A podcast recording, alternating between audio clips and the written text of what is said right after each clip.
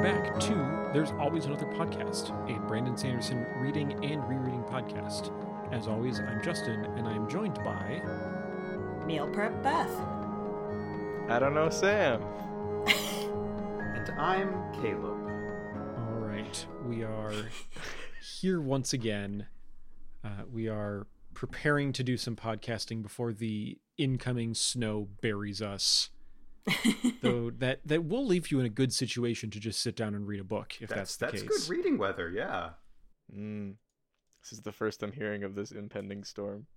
Oh no. That's bad because you're gonna get it first. But yeah, we are continuing on through the Way of Kings. We're solidly in the middle of part two here, uh, with a a variety of chapters, and yeah, a couple of them that I think are going to be real, uh, real interesting to dig into. Yeah. I, at no point in this reading was I like dragging my feet trying to get through it. Like chapter 19 I just whipped through and I took Mhm. I took as many notes as usual, but I just ripped through it cuz it was so good. Yeah, we uh, we covered chapters 19 through 22 today, uh, which gives us a uh, we've got uh, a couple of uh, Dalinar, a couple of Kaladin, uh, another flashback. Uh, but we start off with something that is there's also a bit different. It's it's not a flashback because that's uh, those are reserved for Kaladin in this book. Uh, but chapter 19 is definitely not the uh, the kind of present storyline, as it were. So let's go ahead and take a look at that. Uh, although before we do, we do have to check in with our uh, our ongoing letter, uh, which we had some uh, some kind of follow up discussion last week on the way that these epigraphs are progressing, uh, because some of the stuff in here was uh, things that that Brandon had told fans that you have figured it out before the kind of like full on page confirmation. Uh, so we'll we'll keep going with this and we'll see like what we can actually dig out of it. But uh, I think there's still some some interesting stuff in this week's set. oh yeah.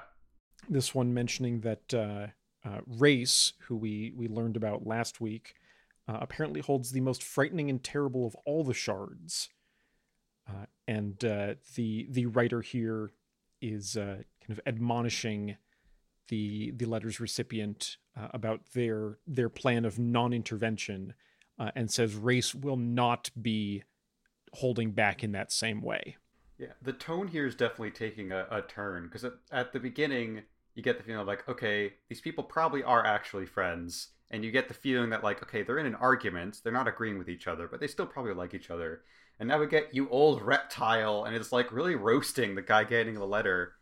Um, and uh, and we also get the feeling that like, oh, it's because this is a matter of very big importance, and as the next couple of epigraphs show, yeah, yeah, really, really big importance probably.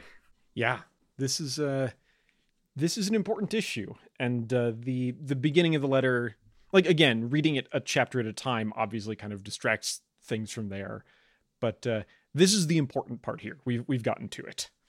Uh, going into chapter 19 itself uh, i'm curious from from caleb and sam. We've had this kind of in-world debate on dalinar has supposedly been seeing these visions. They're either you know, some some sort of divine message or they're you know just a, a, a product of his mind uh, did you expect that we would actually see one of them Kinda. Yeah, especially how the how the last chapter ended. I, I figured, okay, this might be setting us up to to get the the POV. Um, but this was a lot more. I that's one of those. I will admit, I kind of thought I'd get one, but I thought it would be like the size of chapter 20 i thought it would be like a Mhm. pretty short here's a flash of something. And to be fair i think Dalinar even points out like oh this one's a lot more in depth than this than it usually is. Um but yeah i was I, I think i was kind of expecting it but i didn't expect it to uh go on for this long and have this much detail. There was a lot of juicy stuff in here. Yeah we are uh, we're we're resuming kind of immediately after uh, chapter 18 ended as the storm began and th- this vision began uh, and Dalinar finds himself in uh, an unknown place and he has to kind of try to piece together what exactly is going on uh, which is made more complicated by uh, as he realizes, as as it seems to to happen uh, from time to time, he has kind of taken the place of someone in this scene, and the other people in this vision are are are seeing whoever he kind of normally is, and so he has to like figure out where he is, what's going on, and also who people think he is, which doesn't make things easy. They made a show about this in the 80s. I mean, they, They did? Quantum Quant- Leap. Quantum Leap? Yeah, I, I got it. I got it. Ah. Yeah. Except that one didn't have uh, glowy stones. No, this was uh this was quite That's the different, secret I would imagine. sauce. Yeah. yeah, that's the only difference between these two things. and the uh, the situation he has found himself in is that uh, he's in kind of a, a small farm, uh, and there's a, a young girl here who is apparently his daughter in this vision, and they are immediately attacked by some strange and monstrous creatures, and that becomes uh, the priority for a, a good uh, a good portion of this this chapter is do not get killed by this mysterious kind of void creature. I was anxious the whole time I was reading this, not just from what was going on on page, but from from what I imagine was happening in the barracks while this is happening. Yeah, I, I figured we do kind of get the, the revelation that, like, yes, he's going through the same motions in the barracks as he is in the dream. And I figured that might be the case. So I had a very similar thing of, like, oh, yeah, if he's swinging a sword around, that could that could be bad. Yeah. Yeah. Yeah. There's one where like he makes contact with one of these things and it's like it felt much softer than it should have. Like, oh Oh yeah, dear. hopefully uh hopefully that feeling is just in the vision too and is not being uh referred from from reality. this is a this is a cool fight though. And we've heard that Dalinar is is this legendary warrior and we definitely saw him uh, do some very impressive things against the Chasm Fiend. Uh, but since then, there's been a lot of talk about you know he's he's lost his touch. He he's not the man that he was. Uh, but this is just him in this random situation that he was not prepared for, with a fireplace poker, and he makes a pretty good show of himself here. yeah. Yeah, it's it it is an impressive balance that Brandon pulls with, and he's done this with other fight scenes before. But first, it's just Dalinar, and then this one beast, and even that, it's like, ooh, I don't know who's gonna win, and then he finally wins, and then it's like, okay, now fight two of them. Okay, now I fight five of them, and event- eventually it does become overwhelming. But the action is described in such a way that I'm still able to buy into. Yes, one on its own was already really hard, but also Dalinar is such a badass that he is able to fend them off for a good chunk of time Mm-hmm. uh, even when they start multiplying. Fight well enough to impress people in power armor that gets Yeah. damaged by these things. Yeah, and he's fighting against like these feel like some of the more like magical world TM things that we've seen so far. Like obviously Roshar is not Earth, everything is crab, but in a way like carcinization is a thing. Everything could eventually be crab. Everything could not eventually be whatever the fuck these these are. Yeah. Yeah, they they give off um uh, uh like the Twilight creatures from Twilight Princess is Mhm. Oh, what my brain kept going to. yeah, Um, with the smoke.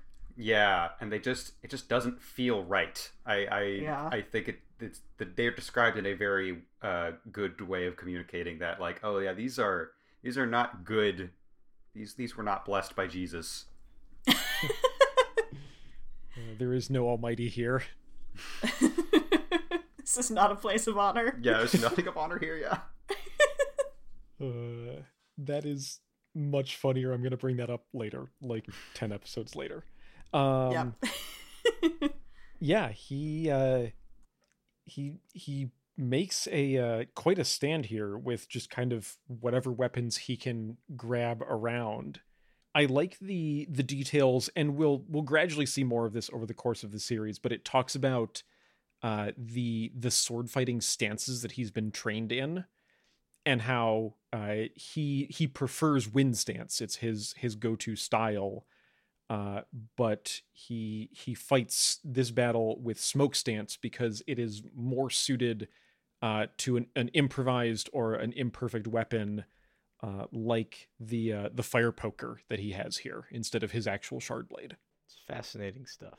But yeah, as uh, the the kind of first, uh, he he does manage to actually get to a a break in the battle, where he he fights off these creatures, takes some some pretty bad wounds in the meantime, but manages to to save uh, the girl and the woman who are here, and then has to like he has to simultaneously get people to safety and like they're not out of danger yet. He has to keep going this but now he does have to just kind of bullshit his way through this vision because like this this woman is talking to him and knows who he is and is referring to him by name.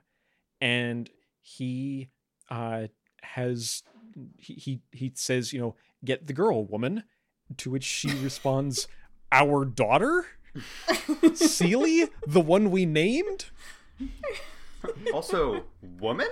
yeah, Yeah. That's how you're talking to me? and uh, yeah. and then there's the immediate I hit my head. Where's the river? Sorry, I don't know. It's Just I pretend I didn't say anything. I'm very confused. I don't know what's going on. But talk to me like you've never seen me before in your life. Don't worry about why. but yeah, not like not just the exact circumstance and these creatures uh, are unusual, but but simple things like he asks if they can find a cellar, you know, some sort of of man-made cave in the rock, and that's a baffling concept. You know, how would how would people dig something out of the rock? So who knows when and where we are, much less, you know, how and why. That feels like a pretty foundational human discovery. Yeah, pick, pickaxe is like one of the first things you build in Minecraft. I feel like they'd at least have that much down. the the rock solid anthropologic source Minecraft. but uh, yeah, they they try to to strike off to safer uh, a safer location, and they don't get very far before the uh, the creatures return, and even worse this time. And and this is uh, this is not going to be something that even the the impressive Dalinar that we've seen is not going to be able to manage this one. Uh, and then the day is saved by uh, people wearing shard plate, wielding shard blades, and seems like another level on top of what we've seen from you know Dalinar and Adolin. This is you know they they fly in from above, they lay waste to these creatures. One of them heals Dalinar. Like this this is a rescue from like magic powered warriors. It's a pretty like classic, like literal, original Deus Ex Machina because that that was literally like Right. um you know back in the in the Greek play days, uh a a device would come down from heaven and resolve the plot. And here's this device, or from heaven being in the script, but also literally from the from the top of the stage. right. just- yeah. Take care of everything. Yeah. Yeah, it just kind of orbital drop in, which is rad. um, a, another impressive thing is I thought of like I had two thoughts of ooh it'd be cool if this was happening, and then I experienced the disappointment of okay that's not what this is, and still by the end of the chapter was like that was still really awesome though because we again we have no idea when this is happening. Um, so for a second it was like something fell out of the sky, and I was because we know all these planets we think maybe all these planets are inhabited by a shard of some sort and so part of me was like ooh is he getting this vision because it's like the origin of magic arriving on the planet and that's what just landed? And then i found it's a person. I was like okay no it's a person. And then i went ooh it might be a herald. And then no it's not a herald but it is a knight radiant um and they uh they they kick some ass so i They I, sure do. I left left the chapter still feeling like, yeah, a lot of rad shit happened there. That's fine. Yeah, these uh these two people arrive, they completely turn the fight. Uh, and then there's actually some time to kind of regroup and and figure out what happens now.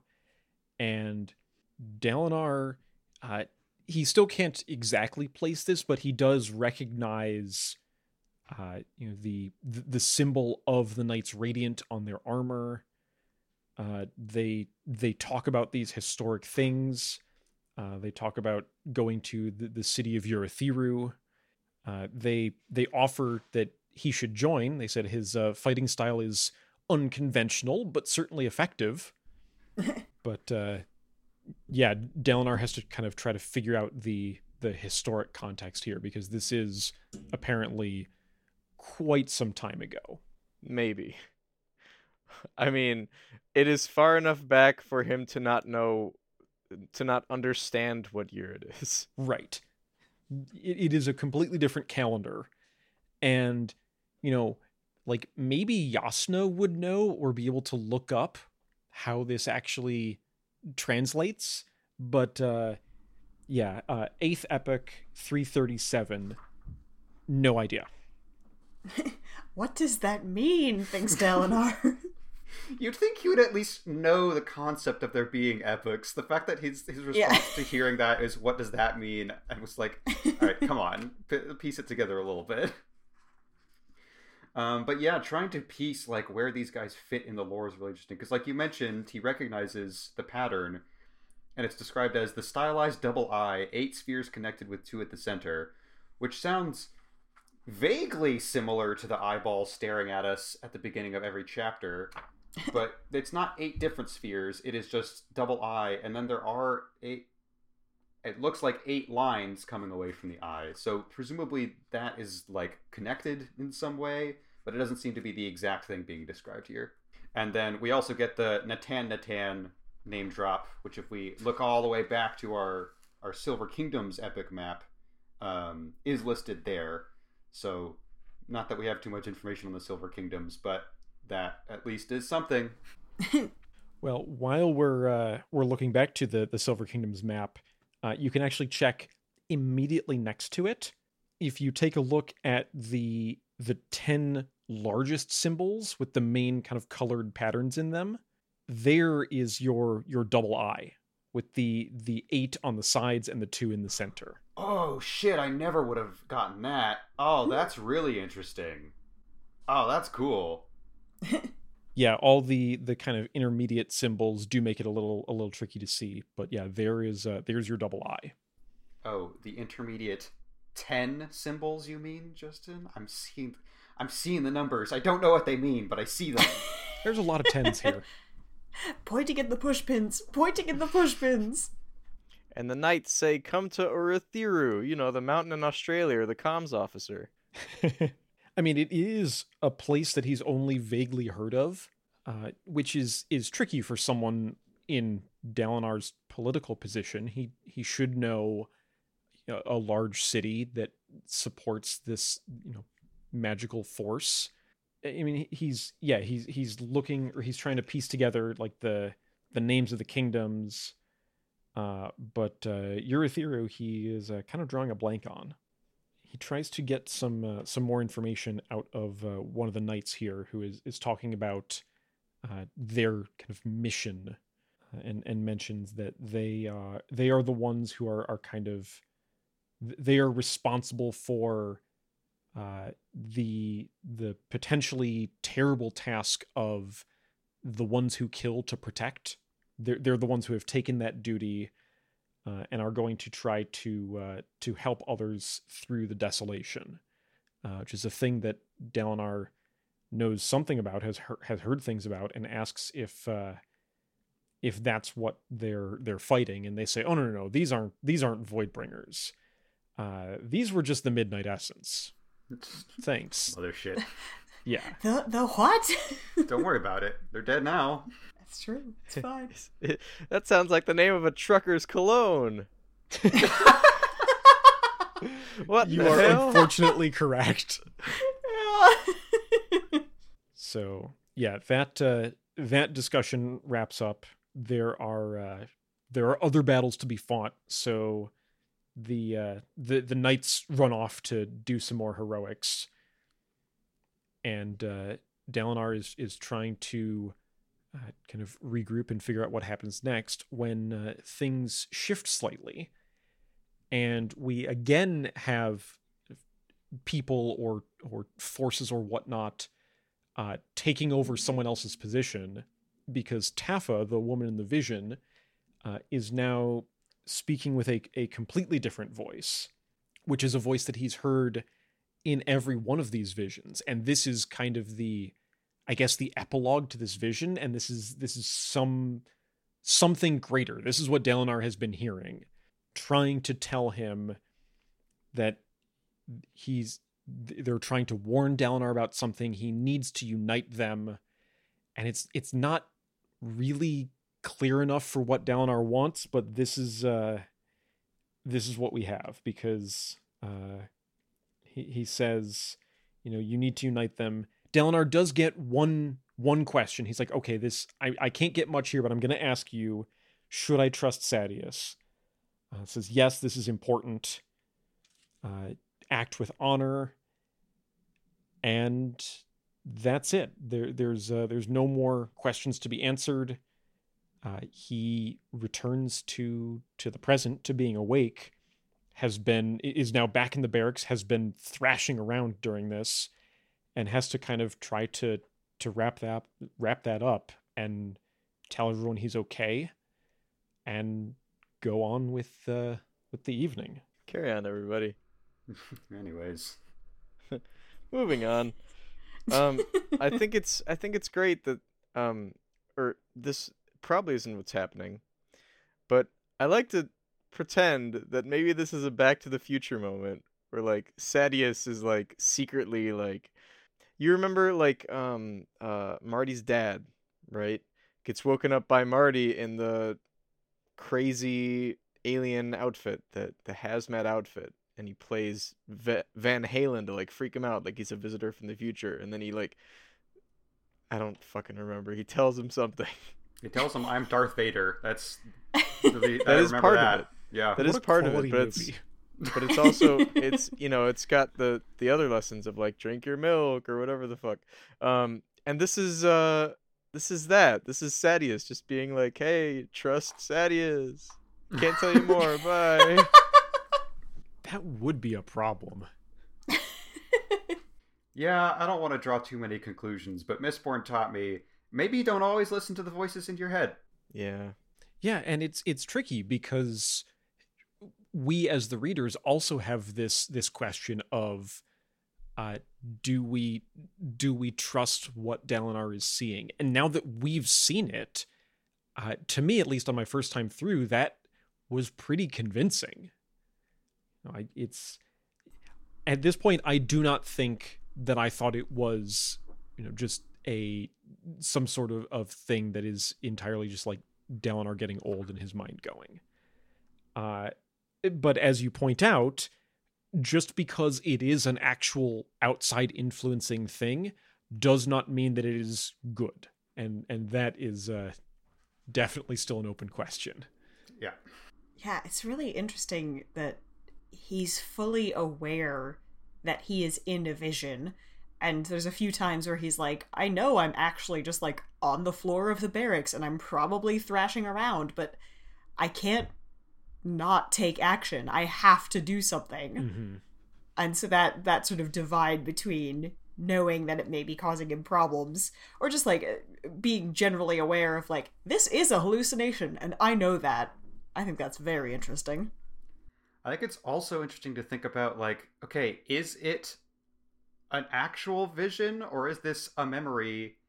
And if so, did Dalinar like over like we've talked about time travel is not real, but is it time travel if you're just like if it's just your consciousness magically going back?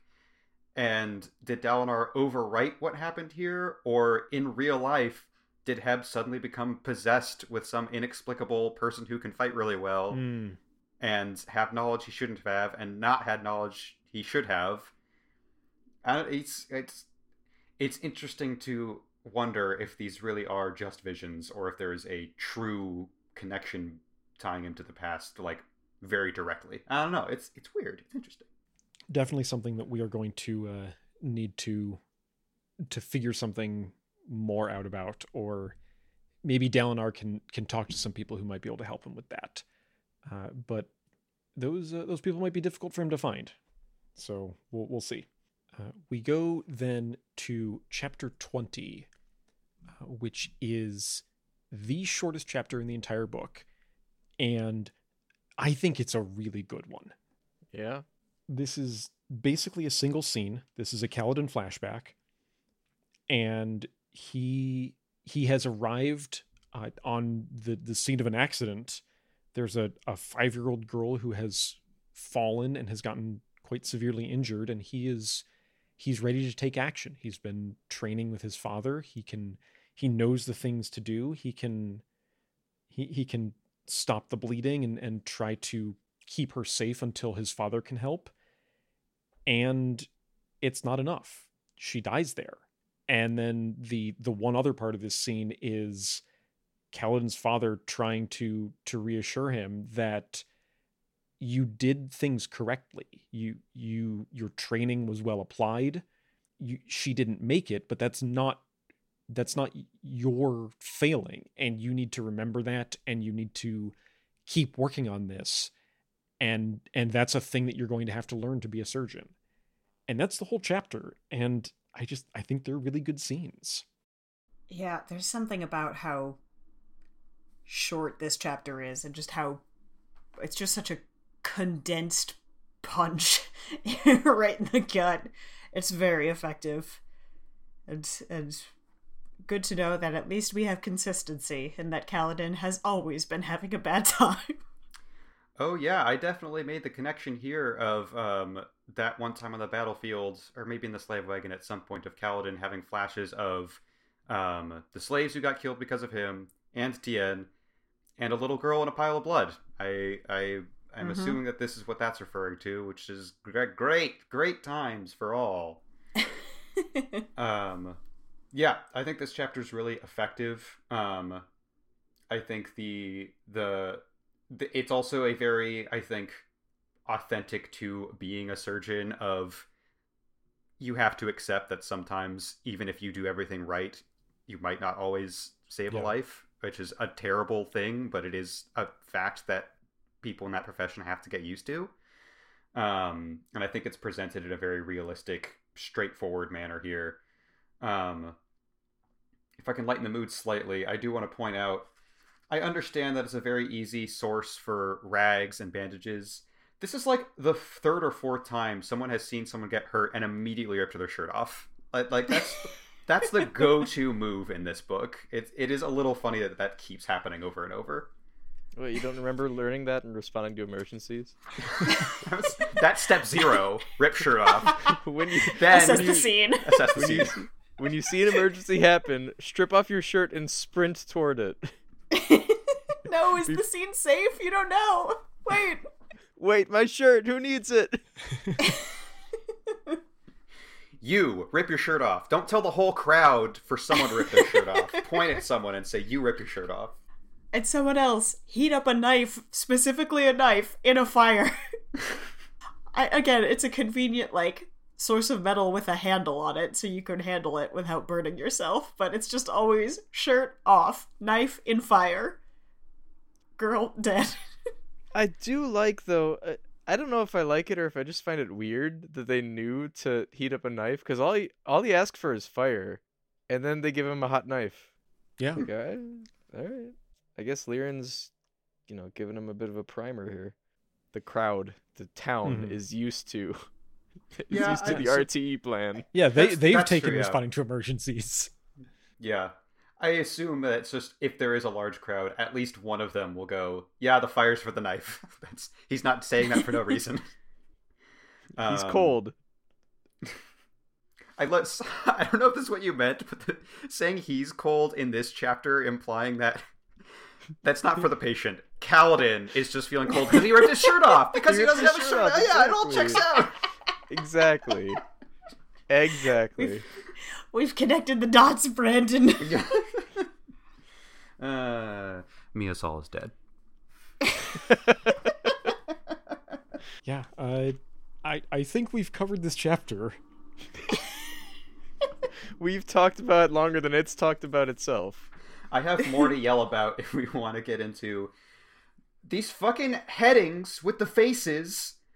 There's this time, for maybe the first time in part two, I can't even keep track of anymore. It's the same face. It's just the one face. And I figured at least for part two, it's like if there's a change in perspective, that's why there will only be two or one. But there was only one perspective with Dalinar, and he got two faces last chapter. Now there's just the one. What's the logic? Why is it the way that it is? It's gotta mean something. It might mean nothing. It is one of Isaac. those two possibilities. Tell us your secrets. All right. Well, uh, we will we'll continue on uh, to chapter twenty one. We'll return to the present uh, and see uh, what Kaladin is dealing with in the present day. Uh, back to the present means we are back to the epigraphs, uh, where we have another uh, Cosmere finger pointing, uh, because uh, this one mentions Sel, uh, which is where Elantris takes place. Hmm and uh, we'll see in chapter 22 what uh, what happened there because uh, that's that's interesting that this person knows that. Uh, but we'll get to that. We are back to to Kaladin here uh, and it is uh, the day after the the previous bridge run where the, he actually did save a couple of lives uh, but it is it is still the life of a bridgeman and he is still you know, incredibly sore and exhausted uh, and it it's it's hard to get up in the morning. And i really like the uh I, I- I like the fact that when he finally does get up uh, he notices that some of the other bridgemen have been looking at him and he says they were looking to see if i would get up because if i didn't then why should they you know what what good is any of this but i'm getting up damn it and so we all should. Nice. he finds the strength. I also like that part of the way that he finds the strength is he's thinking about uh, Hav, who I'm presuming was a, uh, a like a, a drill sergeant or something of his at some point in in the army, uh, and says, "Hav still getting me up out of bed even now, however many years later." I like that. Yeah, I was gonna say I don't think we've seen that name, but I, I that was kind of my assumption as well. Of like, okay, that was some asshole in the past who made sure Mhm. he got up at on time. but uh, yeah, it Kaladin is still both a a bridgeman and a surgeon of some sort, uh, because he he brought these people home from the last bridge run, but now they they still need care, so he's got to go check on them and uh, and see if it's I guess I guess if it's going to be worth it. We uh, we check in with Leyten, who was quite severely wounded uh, and is has still definitely not recovered, but is alive, which is is something given the state he was in. Hobber is is doing quite well, and uh, and says thank you for saving my life, which I think might be the first time that's happened for Kaladin in a long while. So that uh, that has to feel good. And then Dabid, who in the last chapter we saw didn't seem to be physically injured, at least not to the extent of the other two, uh, but was suffering some sort of shock, uh, is still not in good shape and is, is still not uh, not quite responding. Uh, but he is here, and so we'll we'll see if if he can make progress there. I feel like Caleb and I can both weigh in on the what Rotspren here, which is very strange. Um, I caught it, and I know Caleb has more, been more skeptical than I have. Um, but Kaladin says, uh, we don't want to attract any Rotspren. Do they cause rot, or do they appear when rot is near? Like, is this just a scientifically slow world where they think that smells cause disease or whatever? Or is this a world where every other spren, every other spren just appears when a condition is met except for rot spren? If it's the latter, then that is dumb and weird and inconsistent. I, I think there's a little. I think I've I've had I have I've definitely had thoughts about this. I'm looking through my notes because I feel like when we had our first scene with Lirin, one of our first flashbacks. Um, yeah. Okay. So 153, we get. Um, you can see the effect it has on Rotspren with your own eyes, even if Deathspren cannot be seen. And I think I had the thought of like, I, are these just germs? Like, what what exactly is this if it means that like yeah, rotspren are things you need to keep away. Are they the cause of it, or are they uh, uh um just a, a symptom of it? I like yeah, I I think it's a very interesting point because yeah, all the other spren just seem to show up when the relevant thing is nearby. Music spren don't cause music; they show up at music. Um, so yeah, I don't I don't really know. Uh, I don't have an answer to the question, but I've been having I, I've I've I've had I've had I've been having the thoughts and the questions. Maybe it's kind of a here. I was just thinking about this. In episode one, they're like midichlorians give you the force, and I and a lot of other Star Wars fans said that's dumb. But I would accept it if midichlorians are just a force indicator. If you have a lot of midichlorians, that happens because you have the force, not the other way around. Um, so maybe it's just, you know, if you see rot spren, it means it's rotting, so you need to be cleaning it more. I that that kind of it might be as simple as that, but I don't really know. So I won't answer your question uh, on which way it is. I will tell you though, at least one person in world asks this question at some point. So you have that to to look forward to. Okay. All right. Can't Alright. wait for the answer of I don't know. S- something. Oh, and then Sadeas continues to be a shithead. Oh, as always. God damn it. Why are surgeons not allowed to help Bridgman even if they have money? Why Yeah. are you impeding the flow of commerce, Sadeas? Come on, at There's least no do a capitalism. Speaking of capitalism, I love that Kaladin at first is super angry at the apothecary, and then he goes, "There's no ethical consumption. The apothecary needs to make money too." there was uh there's another podcast that I listened to that uh th- they talk about uh Magic the Gathering. Uh and for two episodes in a row now, uh they have begun a discussion on hey, this is a new thing that WotC is doing and we might not like it. And the end conclusion of this has of this discussion has been it's capitalism's fault. I don't know if the Pinkertons were capitalism's fault, but uh, you know. I mean, I, I'm not going to get into that right now. So, yeah, the really the only thing Kaladin has here is to just try to continue and push on. Uh, you know, he he's he's a bridge man. He doesn't really have the freedom to do anything else. Uh, but he's started this thing where he's going to try to to do his workouts and improve himself and hope that he can convince some of the the crew to join in but yeah it's uh it's back to to the workout this morning and during the workout he gets a a good chance to just kind of talk to thin air uh, with Syl there and it's a good conversation i like this one Yeah, Yeah. I've I've talked a lot about how this feels very Guts and Puck from Berserk. This is a, a friendship speed run, if that is the comparison point I keep using, because uh, it takes those the the Berserk pair a while to actually like each other, and they're like you can tell these two are really enjoying each other's company. They're friends. They're they're having fun talking to each other. yeah uh, and uh Syl gets to get a little philosophical again uh, i love her interpretation of how how madness works uh, because she has to get Kaladin to explain what madness is, and he's not very well equipped to uh, to kind of define this. Uh, and he, and he says, "I guess it's it's when you're you're thinking different from everyone else around you." And Syl says, "What do you vote on it?" Which I just love the concept of. Yeah. the council has decided.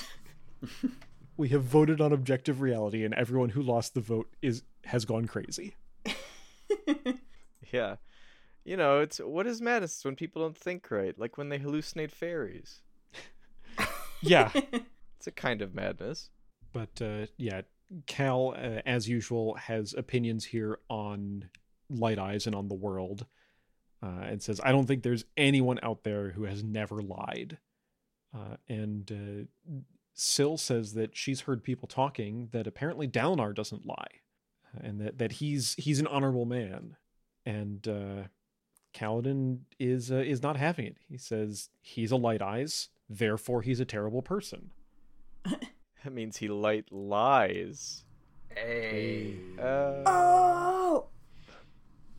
oh snap! Mic drop. Uh, and then we also get a name drop of Amaram, and I'm realizing, I imagine this is why we're getting so many flashbacks. Is eventually we're going to learn every part of the story, but we still know almost nothing about what happened before Chapter One and what happened after Chapter One in terms of like what was Kaladin's deal, because he just showed up, was on the battlefield, said a couple of weird things about killing a light eyes and trying to find someone, and then he was a slave and there's a lot of dots that still have not been connected, even though the Kaladin storyline is trying to make you forget about them. I haven't forgotten. Did I only remember because Brandon put in a reference to Amaram here? Yes, but that I'm I still win. I'm winning. You're doing a very good job of reading this book, Caleb. It's true. Thank you. I, I've seen all of the words on the page and I'm understanding some of them. Yeah, I guess the uh, the question the question remains open uh, of our series of flashbacks, they started when he was very young. Uh, chapter one, which was not one of those flashbacks, is still somewhere in the middle of his life. So where where are those flashbacks going to run up to? Are they going to like get up to chapter one and then, then we'll have to find out more of that later? Are they going to go past it? Are they going to go all the way up to chapter two when he is in the slave wagon? We will uh, have to, as they say, read and find out. Of course, of course. But yeah, all light eyes are the same, including my erstwhile girlfriend who I ignored like a putz, and her dad who believed in me so much he sent me to surgery school and changed the course of my life forever. All light eyes are the same. Kaladin. Yeah, I I think uh, he he may be perhaps prone to uh, uh, generalizing about this. But uh, as the uh, as the workout session wraps up, uh, Kaladin does point out that you know talking to Syl probably doesn't help people thinking he's mad. Uh, but there's nothing that can be done. She's just too interesting. Uh, but uh, unfortunately, Gaz is here and uh, has some words. Uh, and the words are uh, Sadeas is being an asshole about this. and uh, he, Kaladin cannot uh, actually care for the wounded bridgeman. Uh, there will be no extra food or pay, and they'll just have to deal with it. Yay. oh, God damn it. But it's okay. He talked him talked him down from stringing up Cal. What, right. what great mercy. What mercy. I will mercifully allow you to starve to death. I do. There is some. There is a silver lining here, which is that I had a question last time in terms of like what is Gaz's role here. Um, I think we were told this before, but it's bridge sergeant. That's the specific ranking. Like I knew there was a name for it, but I don't know if I, I was able to find it last time. But we we get that set again here. Um, that's what he is. So that's a positive thing. We have learned an fact. Or We now relearned. have the clear organizational structure who allowed these men to starve. Need to reiterate. Pretty sure relearned a fact. I I think we already knew this. I just didn't take good enough notes. Yeah. Well, we uh we have the the orders from on high. Uh, there are there are three men here who are wounded and will not be able to run bridges, and therefore they will not be paid or fed. Uh, and Kaladin is going to do what he can about that. So he goes back to Bridge Four, uh, and he explains the news. He says uh, Sadeas will, is not allowing uh, Leyten, Hobber, and Dabid to be fed. Uh, but if we all contribute some of our supplies, we can we can keep them going. We can let them heal and rejoin the bridge. Uh, so I'd like you all to help with that. And they all say, "Are you fucking kidding me? No." well, almost all of them, but uh, that's that's definitely the the immediate response, uh, kind of spearheaded by by Moash there. I know we're trying not to let the pronunciation wars get too strong, but I do have to lodge a formal complaint about how you say Mosh because it's Mosh. Moash. It is absolutely Moash. I have never heard anyone say Mosh. What are you talking about? no, my roommate agrees with me. Beth, I hate to do this to you because No. usually it's me versus Caleb, Justin. no. It's Moash. If it was Mosh, it would there'd be Son no a A. bitch. Why would they have an A in it if it's Mosh? Because sometimes words like moat happen. It's not Moat. I wish it was. Uh, I'm gonna. Uh, you know what? We're we're splitting 50-50 then. 'cause Okay. I'm going with Beth here. Sam, join me. Yeah. Is that because that's how you said it, or because you think it's funnier for it to be 50 50? because either one I will accept. I think it is excessively cumbersome for it to have that extra syllable thrown in there. Okay. Yeah, the the king of these people is Elhokar. You want to talk about excessive, like hard to pronounce names? Well, uh, in the meantime, we can go to uh, the person who has explicitly said that his name is too hard to pronounce, so just call him Rock, and we can agree on that one. It's actually Roke. I was thinking about it. I was thinking about it. But uh, yeah, Rock does have something to offer. Uh, he says he doesn't have any spear- spheres, he spent them all. Uh, but he will contribute some of his food, which is surprising to Kaladin. Uh, and Rock has has a condition here. He he says the food uh, is for Hobber, who is the one who who got shot in the leg, because Rock thinks that he actually has a chance of of healing and carrying the bridge again, uh, and so that is that's actually worth the the sacrifice for Rock. But it's uh it's something. And and Kaladin says thank you for that. Rock's explanation is uh you you took my place at the front of the bridge. Uh, and if you hadn't done that, I'd be dead. So you saved my life, and, and I now I owe you for it. Uh, Kaladin objects to this. He says, "Well, I was at f- the front of the bridge, and I didn't die. So if you had been there, then you wouldn't have died." Right, but you're not a seven foot tall ginger. Rock is perhaps a bigger target, yeah. but uh, Rock also says that there's no, there's something strange going on here, uh, and and maintains that no, it, it was not luck. Uh, if Rock had been in the point position, he would have died, and so Kaladin saved his life. Uh, and also, Rock can see Syl, so that's interesting. Hey, hey, what the fuck?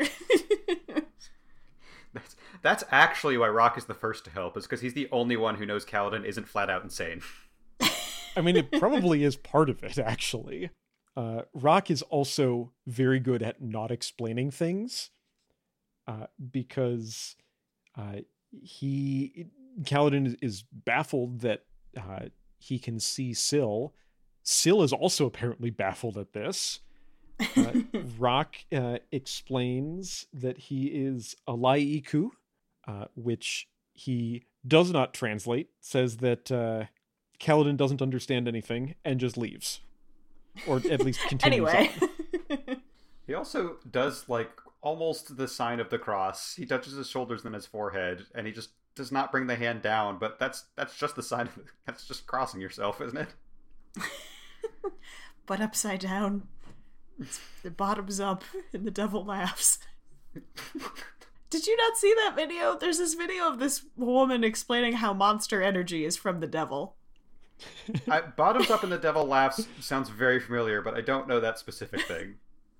It's because the the T looks like a cross, and when you uh, flip the can upside down when you're drinking it, as you always do, just invert the can fully as you're chugging. The cross is now upside down, bottoms Gotcha. up, You mean and the devil every laughs. letter T? Uh, Just, Yes. just the letter T at all times? Okay, got it. Yeah, she has more evidence though. It's very compelling.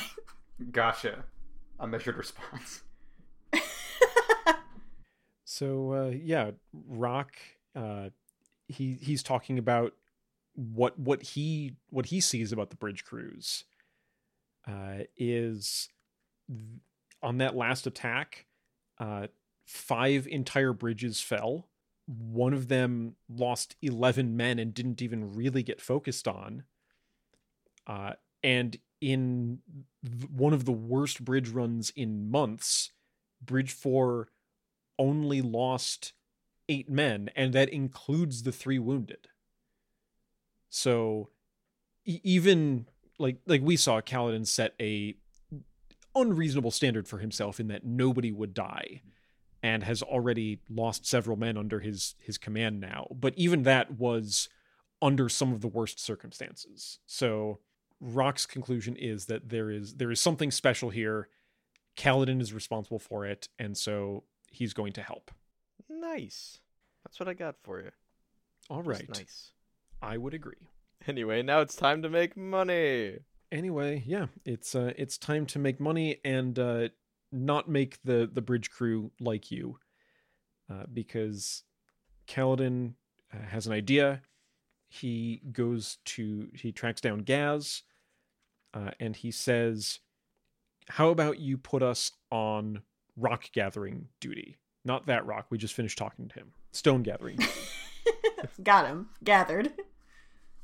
I feel like that probably as as a writer, I feel like I probably would have written rock gathering, and only on Riri would I go, no, that sounds weird. If that stone gathering, I have to call stone gathering.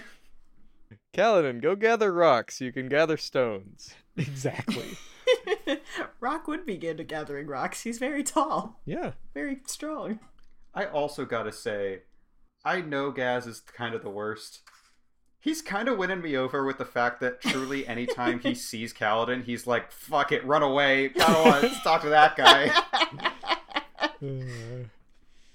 And anytime the conversation starts, he's like, what is it now? Just whatever, I don't care anymore. The secret Joestar technique. I wonder if there's like a second axis to this measurement of being a fucker where you also have to be effective, at least somewhat. yeah. And the fact that Yes. Gaz is just not good at obstructing Kaladin is what's redeeming him. yeah, it's it, it's it's it is a chart of like fucker energy, but also the more pathetic you are, the less I hate Right. you. Right. Yeah. So yeah, there's there's a negotiation here. Um, Bridge Four is going to go on stone gathering detail uh, because it's it's unpopular, and so Gaz would not have any trouble assigning Bridge Four to it because everyone knows that Bridge Four is the worst. So you can make them do whatever. Uh, and then uh, it, it's not immediately clear what uh, what Kaladin gets out of this, but Gaz says, "You know what? Sure, why not?" We do get a, a somewhat uh, interesting kind of magic fact, uh, which is the the reason for the stone gathering, uh, is that the way that the the armies get food and the way that this this siege has been going on for years uh, is that they can soul cast it from whatever they want. Uh, but for some reason that uh, Kaladin certainly doesn't understand, uh, that's easier to do if you have actual discrete objects and not just like the ground. so yeah, go gather some stones. As the uh, the chapter is wrapping up here, we do have Kaladin putting together kind of the the rest of this this bit of the plan, uh, and he's going to need one more person to to help. And uh, the person he picks is Teft, who's the the kind of grizzled old guy, uh, who for like two seconds we thought might be the old mentor, and then I think the first thing that he said to Cal was "storm off." Uh, but he's he's still around, and uh, and Kaladin is going to ask him for help. Uh, Teft thinks it's going to be up about the food and says, "No, I'm I'm not doing that. Sorry." Uh, but uh, no, that's not that's not what he needs. Kaladin says, "I need you, your your loyalty," and uh, Teft says that's not going to work. Uh, and I think it's a, a very interesting kind of twist of, of what he says, because he says, "No, I've I've given my loyalty before," and Kaladin thinks that he understands. He says, "Your your trust gets betrayed and you get hurt," uh, and Teft says, "No, I betray them. That's why I'm not doing it again." Which is Great is sign. it's it's very self-aware and yeah it it uh it it asks a lot of interesting questions I think Brandon has clearly learned from Elantris here, because the the cast of characters we're working with continues to expand as as Kaladin's Bridgeman squad does, but we're like titrating them in just one at a time. It's like, here's Rock, and here's some interesting stuff about him, and then two pages will pass, and here's Teft, and here's how he thinks about the world and himself. It's not like Sarene walks into a Brady Bunch introduction where there's family members everywhere. Oh god, yeah. And I will also say I appreciate um how it's also like clearly Kaladin's putting in a lot of work to make any leeway here in Yes. you know also in contrast to Raoden talking to someone for 20 seconds and they change their entire personality and how they've been acting for the past five years because oh that's a pretty reasonable argument that's true uh, and then they're best friends yeah, immediately ride or die. Yeah, even Rock, it's like he fully believes Kaladin saved his life, so he's like, "Yeah, you can give my food to that one guy. Fuck the other two, but I'll help you with the one." So it, it really shows what Kaladin is struggling with here, just how beaten down they are. That that's all he can get out of Rock. Rock, don't you mean Numuhuku Makiaki Aya Lunamore? Very impressive. Ah, that was good Damn. Yeah. I have I have practiced that one. It's fun, but I don't care to say it often.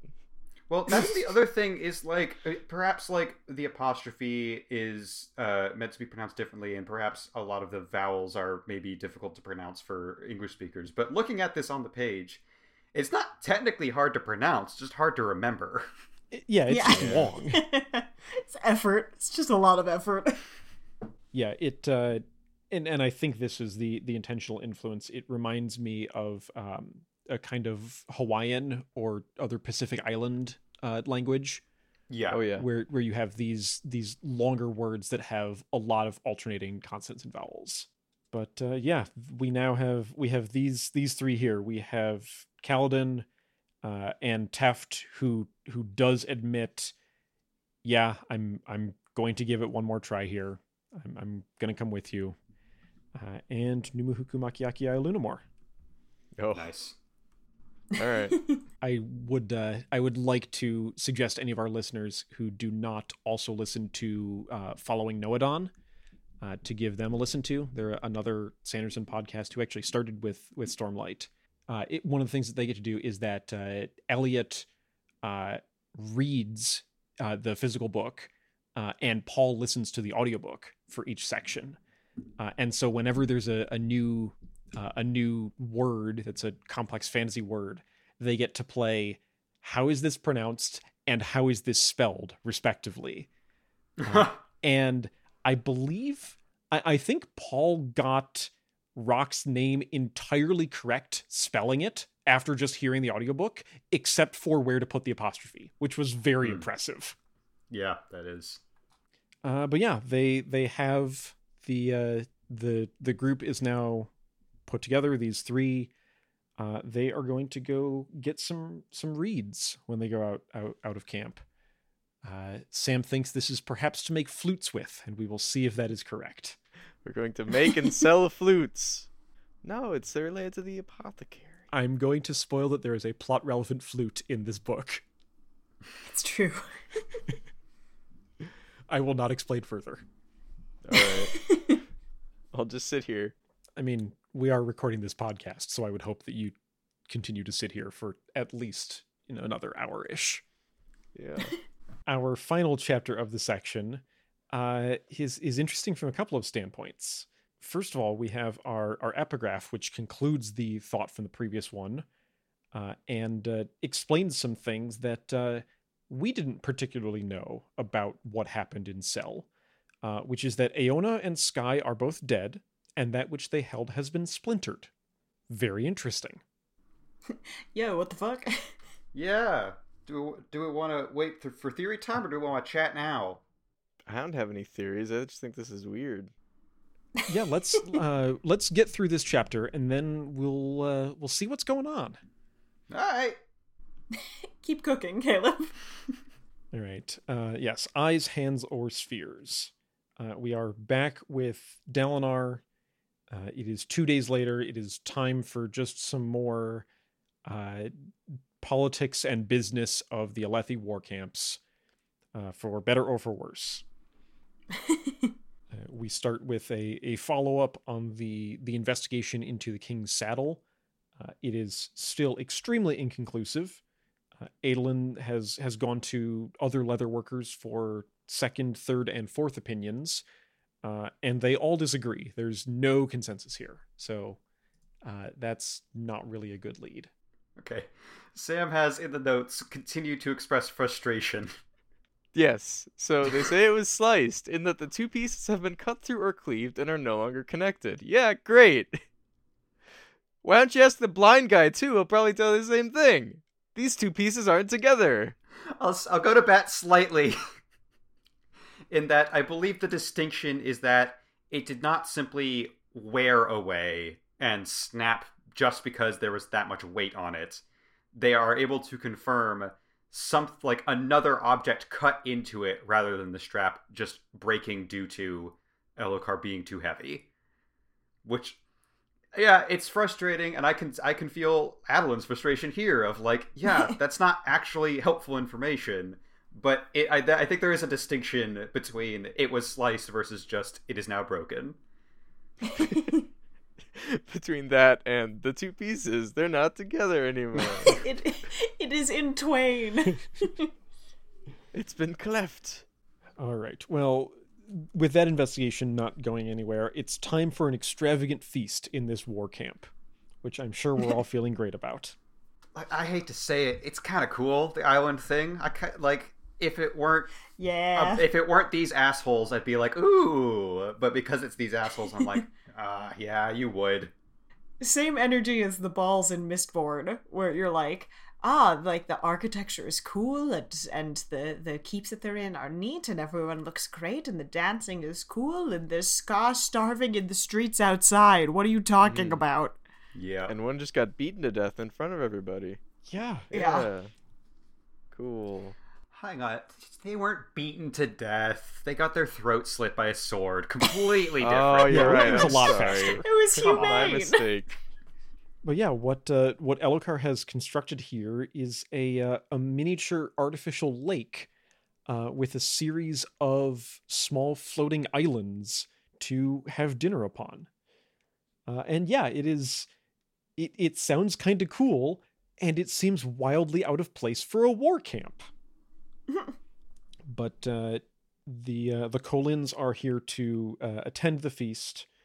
Dalinar is is trying to make sure that uh, that Adolin is is following the codes, uh, will not be uh, getting drunk, and uh, is uh, has specifications on the colors of wine that they can drink because Roshar is weird. uh, he can he can have just one cup of of the blue wine, uh, and then after that, uh, orange at the best. The codes. The codes. Also, it is it the the sequence of events here is very funny. Of Dalinar issues this statement, and Alan goes fine, and then they break off from Dalinar, but they stay on the first platform where the drinks are, waiting for their dad to leave the platform. they Yeah. seem like like the vibe is that they're going to listen to Dalinar, but like this is textbook. Wait till dad's not looking, and then yeah, let's grab another drink. yeah. Yeah. Uh, not only is Roshar weird and the wine is multicolored, uh, but Vorins are weird and uh, the dining is gender segregated. Uh, not just from the uh, the seating arrangements, but also the types of food. Yeah, it's weird, and I like how weird it is. Seems exhausting having to always have two different It really does. like you know I I feel like it's a thing that's like you're under my roof, you'll eat my food. I'm making one meal. I'm not gonna make six different meals for my six different kids. But no, here you have to make at least two meals. That's just tiring. Yeah, and if they use the same dishes, then you gotta wash them, and the, the, the just a delay, or you gotta have two sets of dishes. Like, come on, pots Come and on. pans, those take up space. Dalinar. Dalinar. Yeah, you, the person doing the this- one this person to blame. Uh, but yeah, with uh, with Adolin and Renarin staying behind, pointedly by the drinks, uh, Dalinar is going to go on ahead uh, because he does get to uh, dine at the King's Island, as he does have that uh, that close tie. Uh, and Wit is back and is in fine form here today because he's kind of uh, guarding the entrance to uh, to the king's the king's island there, and uh, is uh, is is yeah is just his his usual thing. Uh, it- both of his his usual things of uh, just insulting everyone as they go by, and then Dalinar, and then back to insulting everyone else. He's great. yeah uh, the uh the the titular section of this chapter uh where wit blatantly misunderstands dalinar and then just like goes off on an entire segment of wordplay. Uh dalinar asks asks if he has to uh, and and wit asks the the title question of to what? Eyes hands or spheres uh, and then has a a good quip which i feel like you could make work auditorially, but it also is a little easier to do in writing. Uh, that uh, you can only have one eye, so it, it can't be that. His his hands, he says, he's he's too simple and too down in, in the muck for someone like uh, like Dalinar. Uh, and then says, "Well, I'm uh, I'm attached to my spheres, you see. Well, you can't see. Would you like to?" Which is just this guy. Bro. It is like reading this is very fun.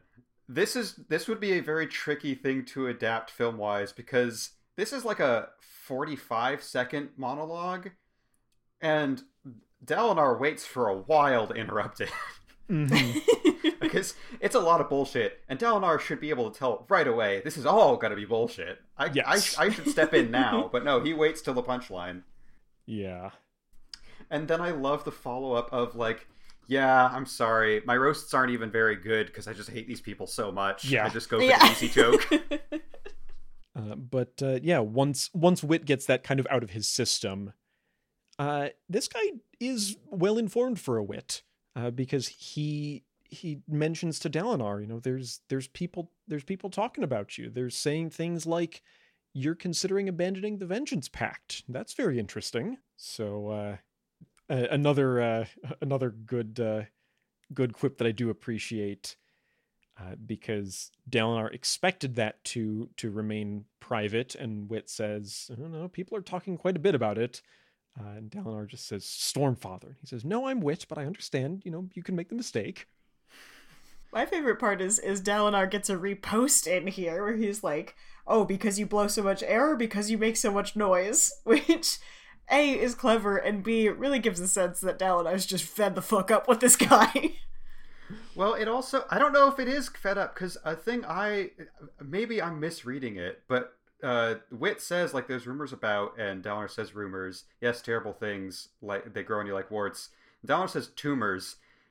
Is like Dalinar purposefully rhyming because he knows Wit would enjoy that? Like the tumors line almost makes no sense unless Dalinar is kind of playing into the like, yeah, we're kind of shooting the shit a little bit and having fun with our wordplay. Yeah, no, I I I like what these two get up to, even though it's a, a very kind of unlikely uh, unlikely duo. But uh, Dalinar does uh, appreciate the warning uh, and and goes on to to dine, uh, though he is still within earshot, and he hears uh, Wit just continue on with the uh, the barrage as people are arriving. Uh, you have Bright Lord Habatab, you have uh, Bright Lord Tumul right behind. Whoops, shouldn't have uh, should have seen that before. Uh, Lord Yonatan and Lady Mariav are both there. Good to see them. Lady Navani is back. Hang on, Lady Navani is back. Wait, what? Lady Navani's back. I really want the like he's taking a sip from his drink and like what?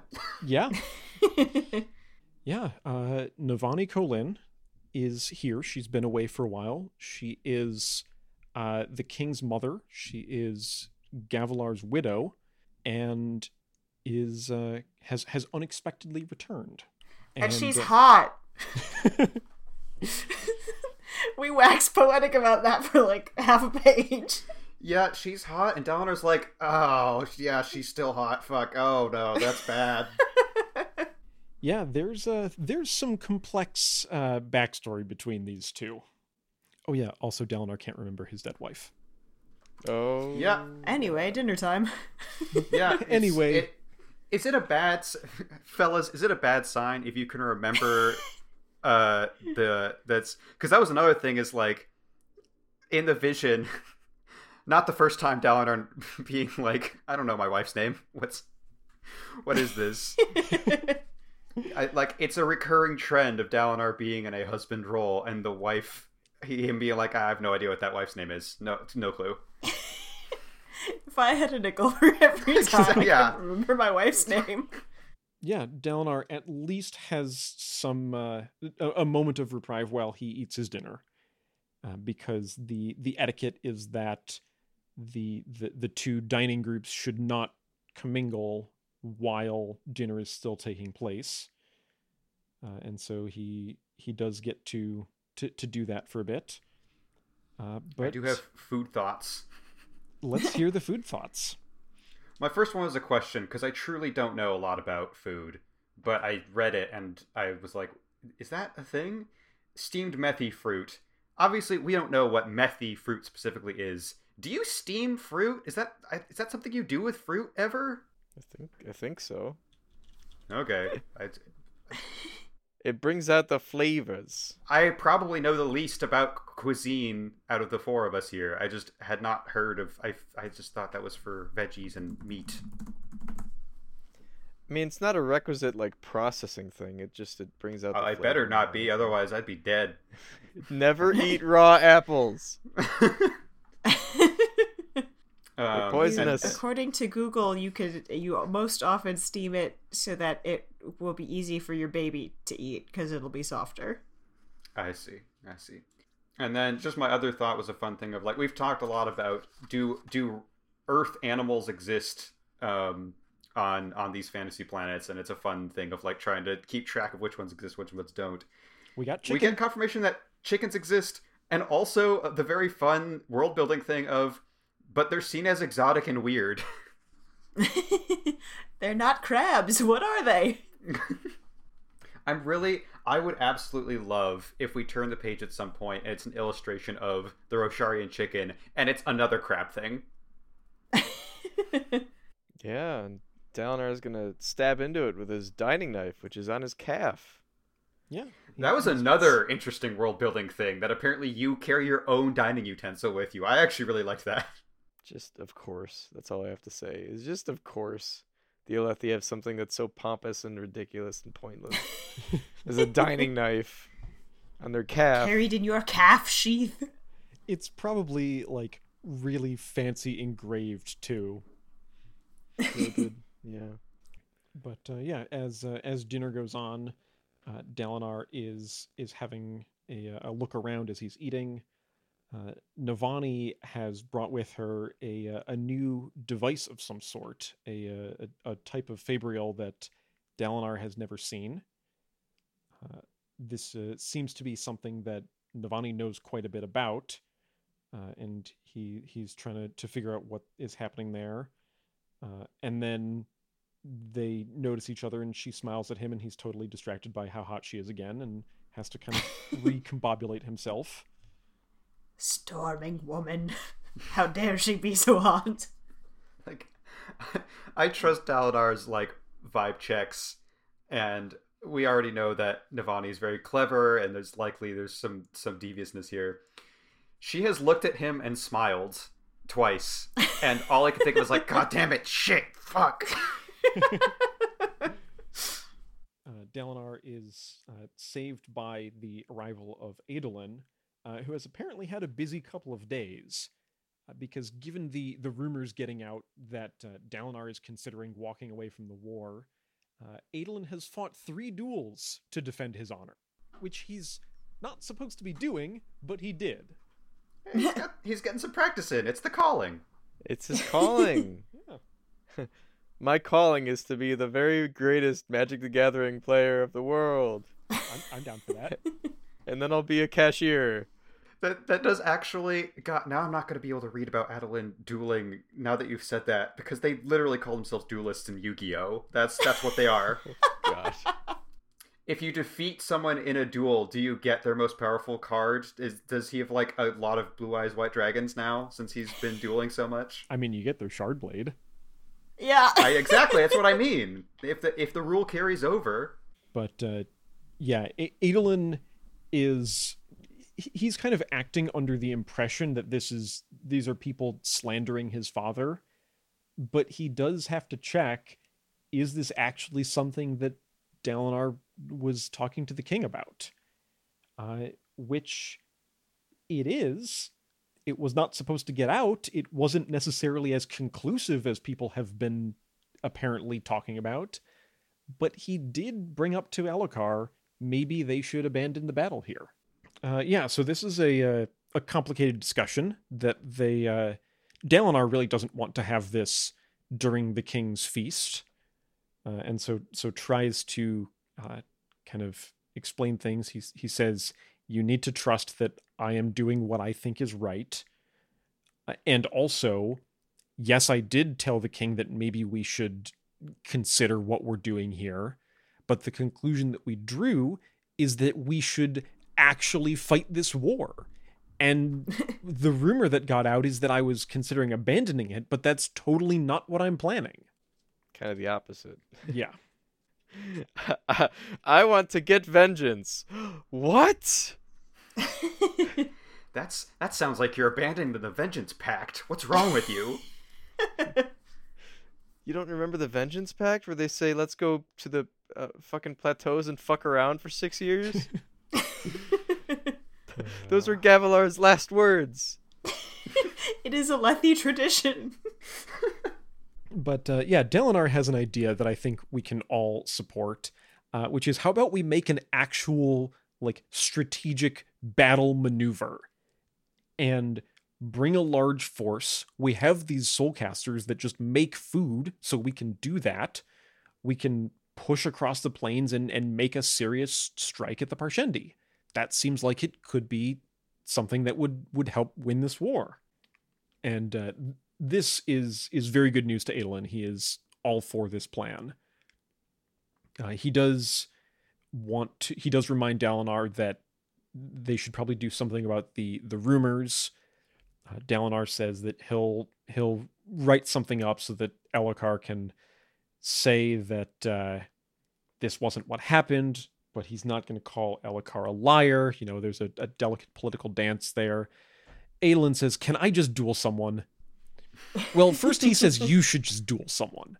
Just find someone who who is is slandering you, challenge them to a duel, beat them like the incredible warrior that you are, and that'll be the end of it.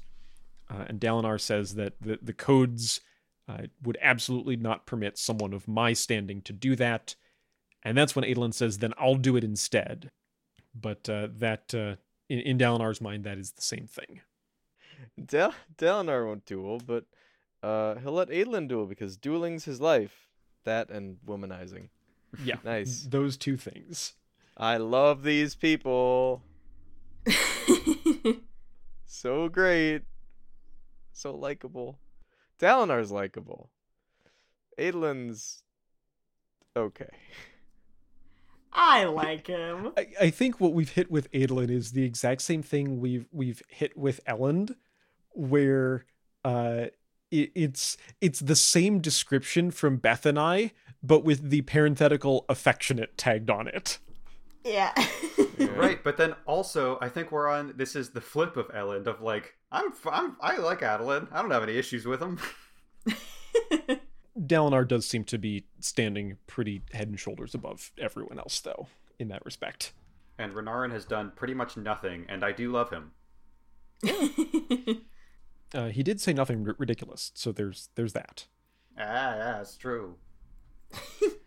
Uh, but uh, yeah, Dalinar is trying to uh, express w- what he's working through to to Adolin. Is it? Adolin says it's it's either the visions, the codes, or that book, or some combination of them. And and Dalinar is now thinking about that book and says, "Have I have I told you the story of the king and the boulder?" And and Adolin says, "Yes, twice." And you had someone read it for me so I could hear it for myself. I understand the story but uh, yeah, it's it's something that is on Dalinar's mind. Uh, unfortunately for Dalinar, during this conversation, he has been uh, a bit distracted. He's finished dinner, and now it is totally socially acceptable for the groups to mingle after they've finished dinner, and so Navani is here. I love that detail so much. Yeah. we it got planted way Yeah. earlier of like she has to leave me alone as long as I'm still eating, and then it flat out just says, "Yeah, he stuffed the last of his chicken in his mouth." Two more lines. Damn it, that was the last of my food. And then Navani is right there.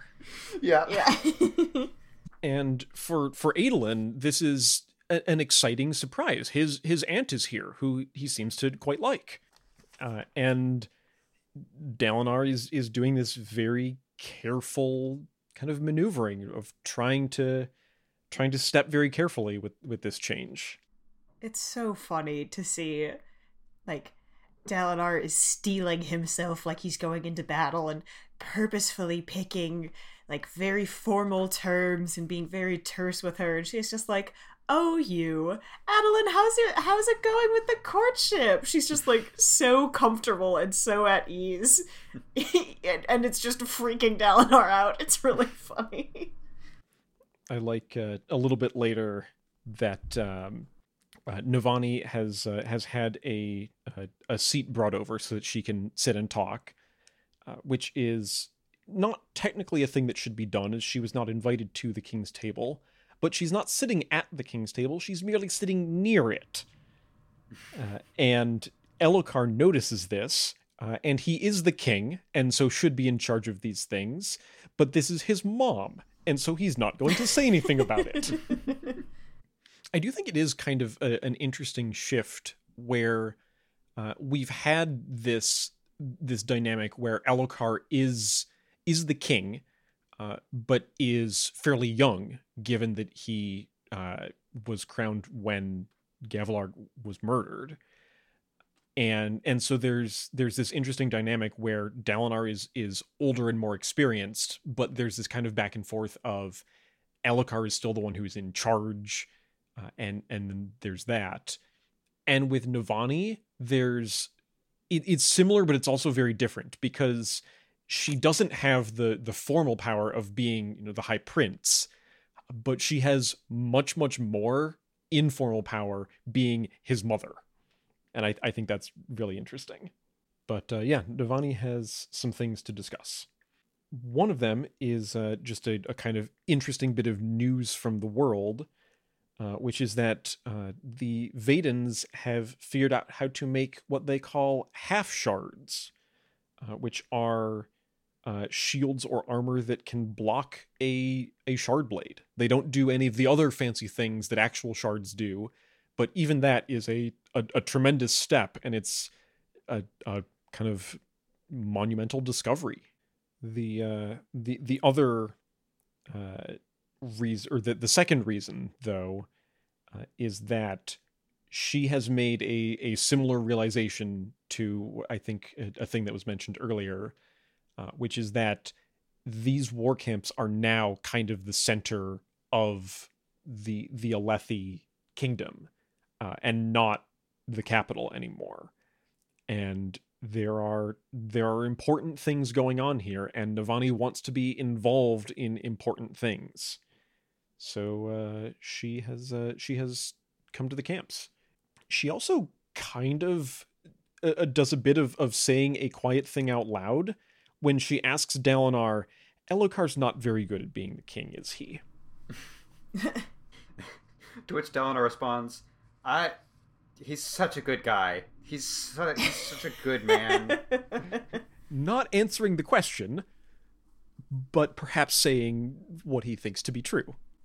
and the next scene certainly doesn't prove him any favors Nah, not really. And uh, so those were those those were two of the things, two of the reason, the three reasons why Navani has uh, has come back. Uh, and he asks what the the third reason is, uh, and she smiles at him, and she's really pretty, and Dalinar has a crisis about it, uh, and then and then goes, "I'm I'm very busy. We'll talk later." so yeah, that's uh, that's going well. I just love like we're meeting anyway. Yeah. I'm, I'm very busy. Yeah, we're meeting. No, we're meeting. I feel like this is perhaps the most we've seen Dalinar on his back foot, Mm-hmm. even compared to when he's like fighting giant crabs, and it's it's just because he has to interact with a hot woman. He was fighting nightmare creatures yesterday. yeah, and he like shrugged and joined the battle again, and now he's like, she's sitting next to me.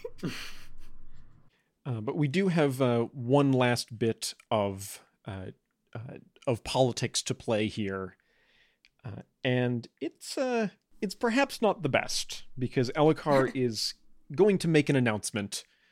Uh, he he acknowledges that there are rumors about uh, the the near disaster that happened during the the Chasm Fiend hunt. Uh, he says that uh, I was never in any danger. The the guard and my uncle Dalinar protected me admirably. You know, no nothing to be concerned about there.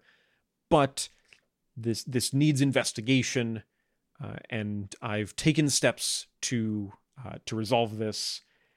And the steps that he's taken uh, is that he has appointed Sadeas to High Prince of Information, thereby putting him in charge of the investigation into Elhokar's life. Which there's already like a kind of very vague rumor in the background that Dalinar or someone in Dalinar's employ was somewhat responsible. And now Sadeas is in charge of this whole deal, and we'll have to see how that goes. Hmm. Hmm. I'm sure well. We also find out that Sadeas' first name is Tool. Sorry, Toril. I got a letter mixed up there. It's, it's just off by one. It's an easy mistake to make. So uh, yeah, we'll uh, we'll see what uh, what Sadeas discovers during his investigation. There's even that there's like a Dalinar just goes right up to Elhokar, is like, "Hey, what the hell, man?" And, and the response is, "Look, everything's gonna be in the clear if Sadeas says that I didn't get, no one tried to assassinate me," which I think is a really good like. The paranoia is being very realistically portrayed here. Of I know you just had three different sets of leather workers look into this, but since you're not giving me the answer I want to hear, I'm going to ask someone else. And I promise you that if they agree with you, then I'll believe them. But you can Mhm. already tell that like that's probably not the case. Um, if Sadeas were to say, "Nah, everything's all good," Elhokar would go, "Mom, someone tried to assassinate me. Can you find proof, please?" It just it reminds me of um either the Y2K or the um what was it like the I love you email Mhm. uh worm, right? Because the reality is the uh I love you email, right? It just sent an email to everybody in your uh, inbox that said I love you and had an attachment which the attachment would then send it to everybody that said I love you and everybody was like, "Oh my god, there's more to it, isn't there?" There really wasn't.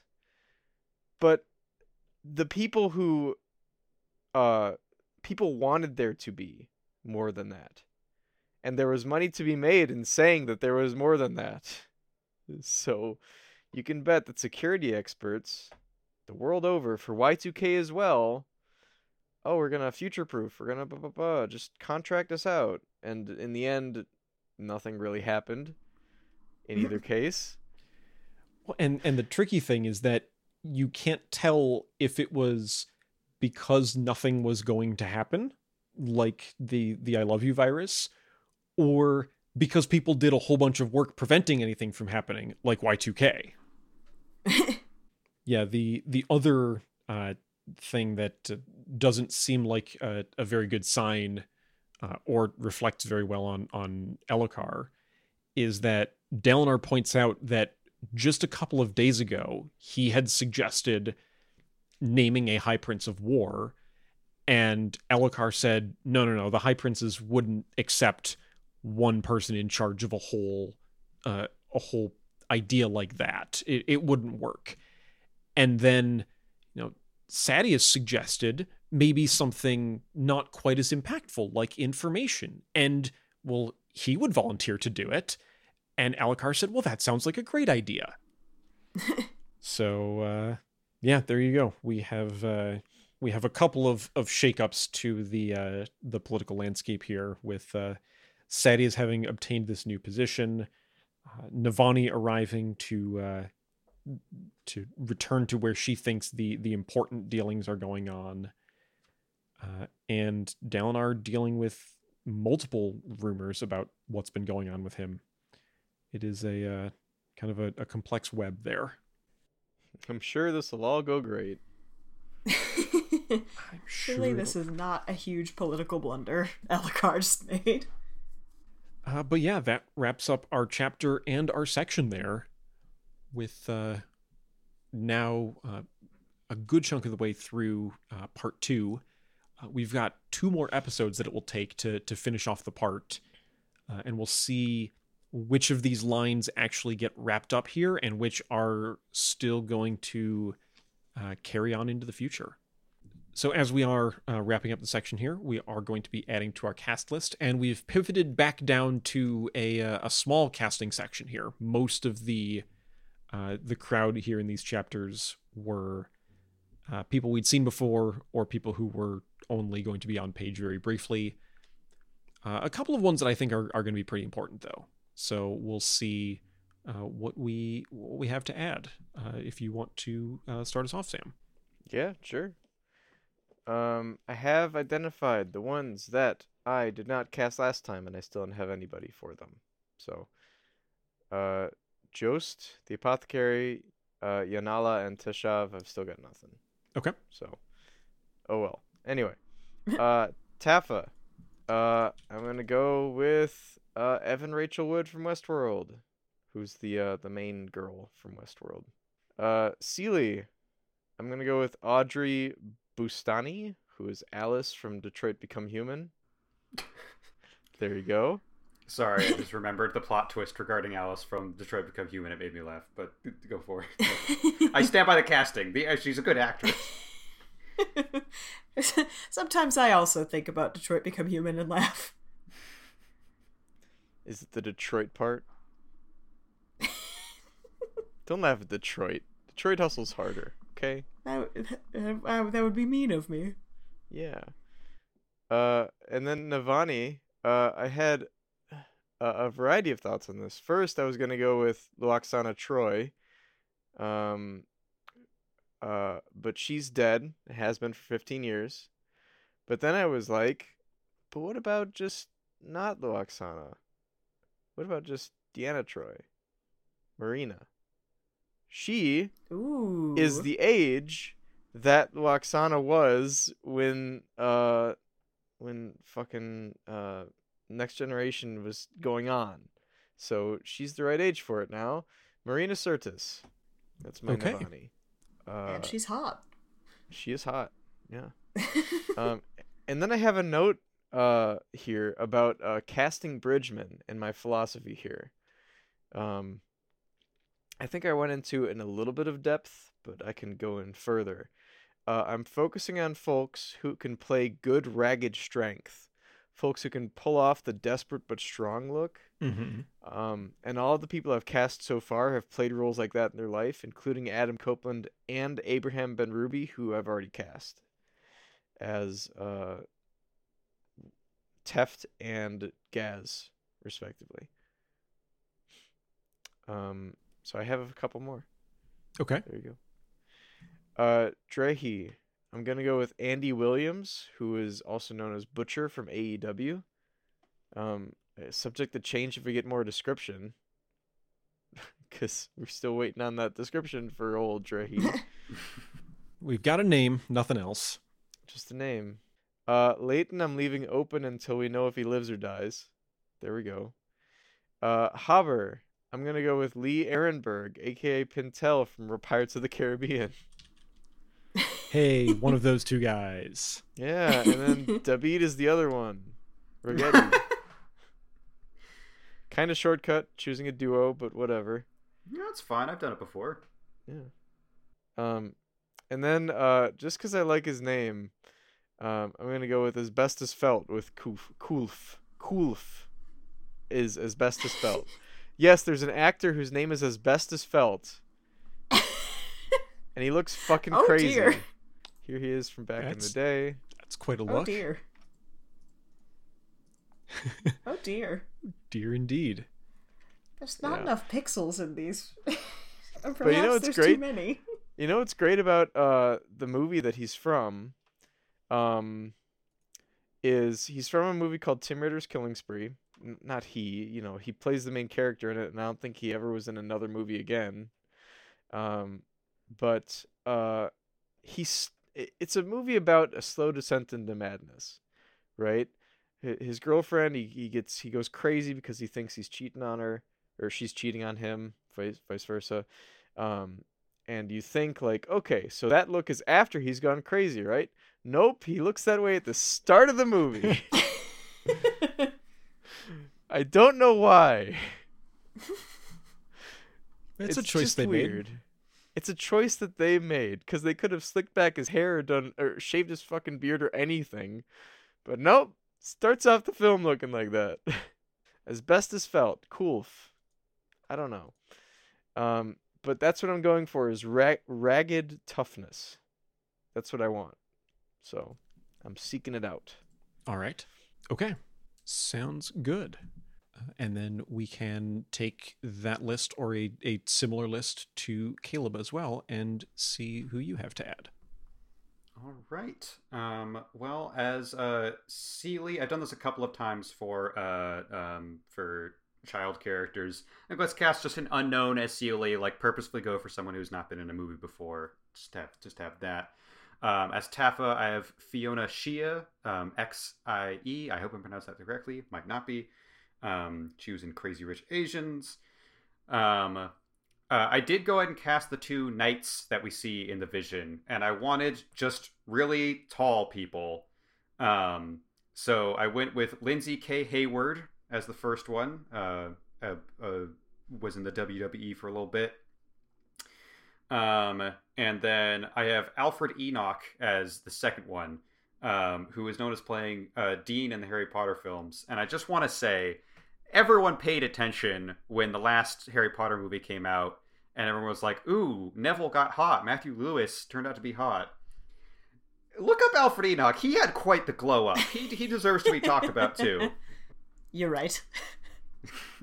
Anyways, um, uh, Justin, you did uh, recommend trying to possibly cast the voice um, that Mhm. uh, Dalinar is hearing, and because we don't have like a physical description, I don't know if we're ever going to get to see whatever character this is. Um, I may change this later, but I wanted someone who I know is good at voice acting and that has a really cool voice, but also is going to have a good amount of gravitas um, if we ever get to see this character in the flesh. So, Beth, fulfilling your wishes, I believe, from when you said in a previous episode he's got to go somewhere. Yes. I think we're going to have Daniel Dae Kim as the voice here. Hell yeah. Uh, we'll see if that pays off, but that's that's where I'm slotting him in, him in for now. Um, as Harl, the the poor uh, fella whose daughter dies, I have Denis Ménochet, who I mostly know as the uh, farmer at the beginning of Inglourious Basterds. I feel like he could probably give some really sad screams of despair. Um, and for Mia Saul, the girl who does die, you probably think, let's cast another unknown actress. No. I'm getting all the Five Nights at Freddy's child actors in this movie if I can. Jophielle As Love as. Saul. You're damn right. I know they're good at it. Um, so yeah, Jophielle Love as Mia Saul. Um, as Hobber, I'm gonna I, I might change this as well because this is another for me someone that I want to make sure has a really fun, strong role. But I'm putting Tony Revolori, um, who is known for Grand Budapest Hotel and as Flash in the new Spider-Man movies. Um, he has a fun and youthful vibe, and Hobber seems like he's he's just kind of he's happy to be around and to be included. Um, for Dabid, I have Mason Gooding, um, who I saw recently in uh, the Scream reboot. Um, and as Navani, I had a lot of thoughts, and my gut said Michelle Yeoh, but I feel like I can't really see Michelle Yeoh being that devious. She just seems too nice.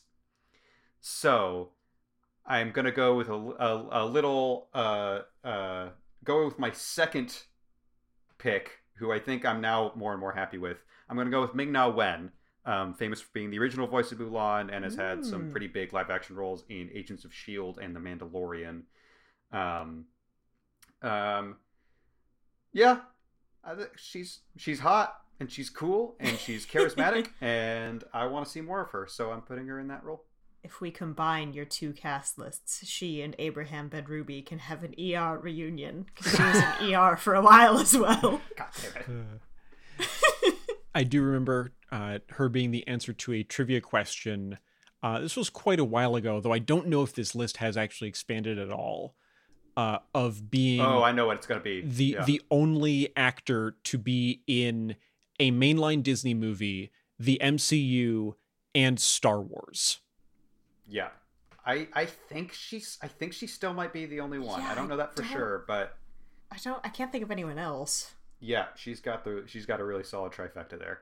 Oh, um uh, oh no, I don't know if he's been in any mainline Disney. I was going to say Andy Serkis, but um I don't I don't know if he's been in uh, any of the classic Disneys. Does Alan Tudyk count? Always. For for doing the chicken, yes, he went to Juilliard. he Oh, yeah, did he's, go to actually, he's been in a ton of them. He's actually he's like the Disney good luck charm. He's been in almost every mainline Disney movie since Wreck It Ralph, I think. That's true. I think the original um the original question I saw actually uh was even more specific in that uh she played a Disney princess. That's a very exclusive list. Yeah. Right. Alan Tudyk has not played a Disney. He hasn't No. been in the MCU. What I was going gonna to say I was brainstorming. I just wanted to talk about Alan yet. Tudyk. as as we always do. I mean, we we are going to get to a a future book uh, where I know. I mean, we we first started talking about this. Beth and I did several years ago when a uh, partial Firefly reunion casting was a little more practical. Uh, but there is a book that we will get to where we can put like five or six Firefly actors in there. I was very focused when I was making that cast list. Yes. All right. Uh, yeah, we've uh, we've gone through the uh, the new cast, uh, and that means we get to look forward. Uh, we had seeing Dalinar's first vision may have have prompted some, or the first one that we've seen. I think he said this was the twelfth. That may prompt some some things to uh, to investigate here. Uh, we also have the the political maneuverings that we can we can see what the outcome of that is going to be. Uh, so Sam, if you want to to start this one as well, we can we can try to see what's going to come up next. Sure. I just have a couple. Um, although first I do want to say, uh, I'm quite glad that I'm supposed to be pissed off at the way Bridgemen are treated. Yeah, that's a a relief. I was confused at first because I was like, "This is bullshit, right? Like, is this supposed to be bullshit?" Thank you, Brandon, for confirming. Yes, this is supposed to be bullshit. Okay, feels good. All right, so uh, I, I I know Caleb probably called on this more than I I did, but I think we both highlighted it as a thing that was happening. Um, I think Kal's tapping the spheres without realizing it. Again, kind of, you know, Caleb went into more detail. Um, I think it's a little bit broken record to call it luck again. Capital L. Yeah. Uh, but the weird the weird thing that stuck with me here is why they became done despite Cal not being on bridge runs at the time. So what I mean by that is um, the first time he sees that the spheres are done are it's uh he gets the spheres from Gaz and then he basically immediately goes to the apothecary and then one of the spheres is done already. Or maybe the jump was further than that but that's how it kind of read to me was that it was just boom boom. So i could be wrong That's true. that's what I, I yeah. I, I think you're reading that right. Of like, uh, there might have been a little bit amount of time, but like there have been two separate scenes where Kaladin has gone, "Hey, my spheres are done. That's weird." And there's only been one scene where I I think we can point to and go, "Okay, something weird and probably magical happened there." So I'm curious if it's maybe like an ambient effect of he can absorb the stormlight without realizing it, but then he doesn't have to use it until later. I don't know. yeah yeah just a thing to keep an eye on i guess Yeah. uh and then the last one is uh Sadeas is gonna find dalinar guilty pretty quickly Uh, and then he's gonna jump in the honor chasm, and then everyone will agree to change the name to Shithead's Pit and start dumping their stinkiest trash in it. And Sidious' bloated corpse will be buried by rotten food and sewage and cans of Natty Light because the Lethe don't recycle and love drinking shitty beer. The end. my my favorite part of that rant will unfortunately be lost on our audience of just seeing your waveforms slowly expand as your range and volume increased. God damn it! I hate Sidious so much. I hate him. Sadeas, Sidious, I hate whatever your name is, however you pronounce it. It doesn't matter. You're garbage. Bad man. Anyway, yeah, that's it. I'm just I'm just along for the ride at the moment. I just want to see what happens next. Reading. Also, we had a very short turnaround. We did, yes. That's we, true. we Yeah. have That uh, true. we have been rapidly proceeding through this book. And uh I don't know if the audience knows this, but uh a common refrain in their Discord is me saying I have yet to open the book. And uh that's because I take my sweet ass time. So um I wasn't rushed. I agreed to this time, and I don't regret agreeing to this time. But I just didn't have much to think of. So there It's all right. I I think uh, y- your uh, prediction slash willing into existence of Sadeas's future made it worth it. I agree. Manifest. Manifest. All right, we'll we'll see. Uh, th- the funny thing is that uh, in a in a similar fashion to the still unknown uh, fate of Sarene's mom, uh, this has the potential to persist well past this book. Uh, as as long as Sadeas is alive, we can join Sam in rooting for him to not be alive. Yes. yes. Um, also, Justin, thank you for acknowledging that her fate is currently unknown and that it's really up in the air and it could be anything. I appreciate you confirming that. That Caleb. there's no way of knowing which of us is right until we get further information. Hey, Caleb, what's up with those Caleb. epigraphs? What's up with these fucking epigraphs, Justin? Jesus. I'm actually gonna uh, bookend some epigraph thoughts because I'm actually gonna start with the faces because I know I joked earlier that this probably means nothing. However, I've picked up on a couple of things, um, which is that there's the jester who is not, as I was noted earlier, is not included in the Ring of Ten uh, on the first couple of pages of the book. That one has to be like any chapter with an off-worlder. And more specific i still think has the chapter has to do with Hoid. That's if i'm right about wit being Hoid. I might be wrong about that. I'm almost sure wit is an off-worlder. I don't know for sure if he's Hoid. I, I just feel like he might be um, but that's what the jester indicates it means there's some off-worlding happening at some point um, and then there's the face that i've deemed ave maria it is the feminine face with a hood um, that one seems very tied to chapters that deal with healing. Every time Kaladin does something related to surgery, um, every time there is a like a flashback chapter with Lirin in it, that face always pops up. And then the most generic and straightforward one, and it's weird because this is the least specific. There's the king. It's the bearded man with the crown, which seems tied to if there's a king in the chapter. Um, it seems mostly tied to Dalinar, who technically is not king, but most of his chapters are closely related to Elhokar, so that also checks out. Um, there's one exception. There's one Kaladin chapter that has the king face on it, and I, I truly don't know why. Maybe I need to reread that whole chapter and see what's going on there. But those three faces, I've actually got something. I, I think I might have something as to why they are what they are. Uh, and then also, bald man with a beard might be tied to uh, the Ardents. Um, but yeah, anyways, that's what I've got there. We're gonna circle back to the actual epigraph epigraphs because I think those are the most interesting ones to talk about. So I, I actually want to go through some of my other minor ones first. Um, the question was brought up this episode of like, what are these flashbacks going to be, and how many are we going to get? I'm just gonna make a, some some weirdly specific predictions. I think the next flashback and maybe the next two flashbacks are going to be Kaladin in surgery school. Then there's going to be a chapter where Tien dies, and Kaladin will feel guilt about it, but I also think it's probably going to be a Light Eyes' fault. I don't know how this would happen, but it seems like maybe Kaladin doesn't know which specific Light Eyes he's supposed to be angry at in Chapter 1. So uh, maybe Tien dies under mysterious circumstances. I don't quite know. I think there's going to be another chapter where Kaladin joins the army against his dad's wishes in order to avenge Tien.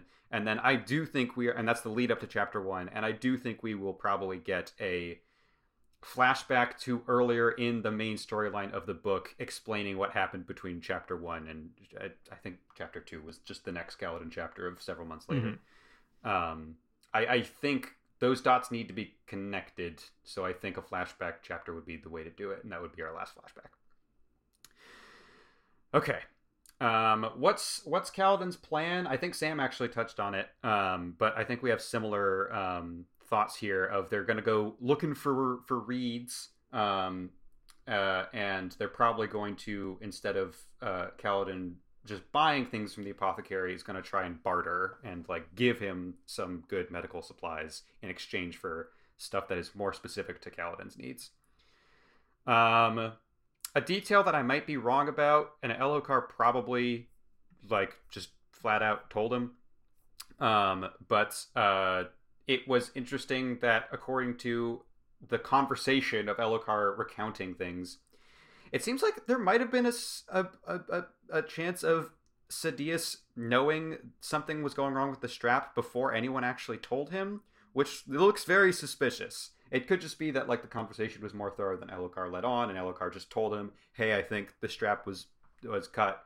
But the way the information is presented, it almost seems like Sadeas already knew the strap got cut, possibly before anyone else did, besides Elhokar, which is strange and suspicious. I don't know how how relevant the midnight essences are to end up being. Um, I did pick up on the fact that they're apparently like their innards are all smoke, and when you wound them, they bleed smoke which this might be irrelevant, but that reminds me of soul casting, because the last time we saw a huge cloud of smoke, it was Jasnah turning a rock into some smoke. So maybe smoke is like the go-to thing that you could make, uh, that you can do soul casting with. Because I remember also pointing out, like, surely mist would have been better. Smoke is very inconvenient. It's bad for your lungs, and it stays in the air until you get rid of it. Um, if you're in a cave. Um, so I think I think smoke is probably an important factor. Like some, it is tied to soul casting in some way.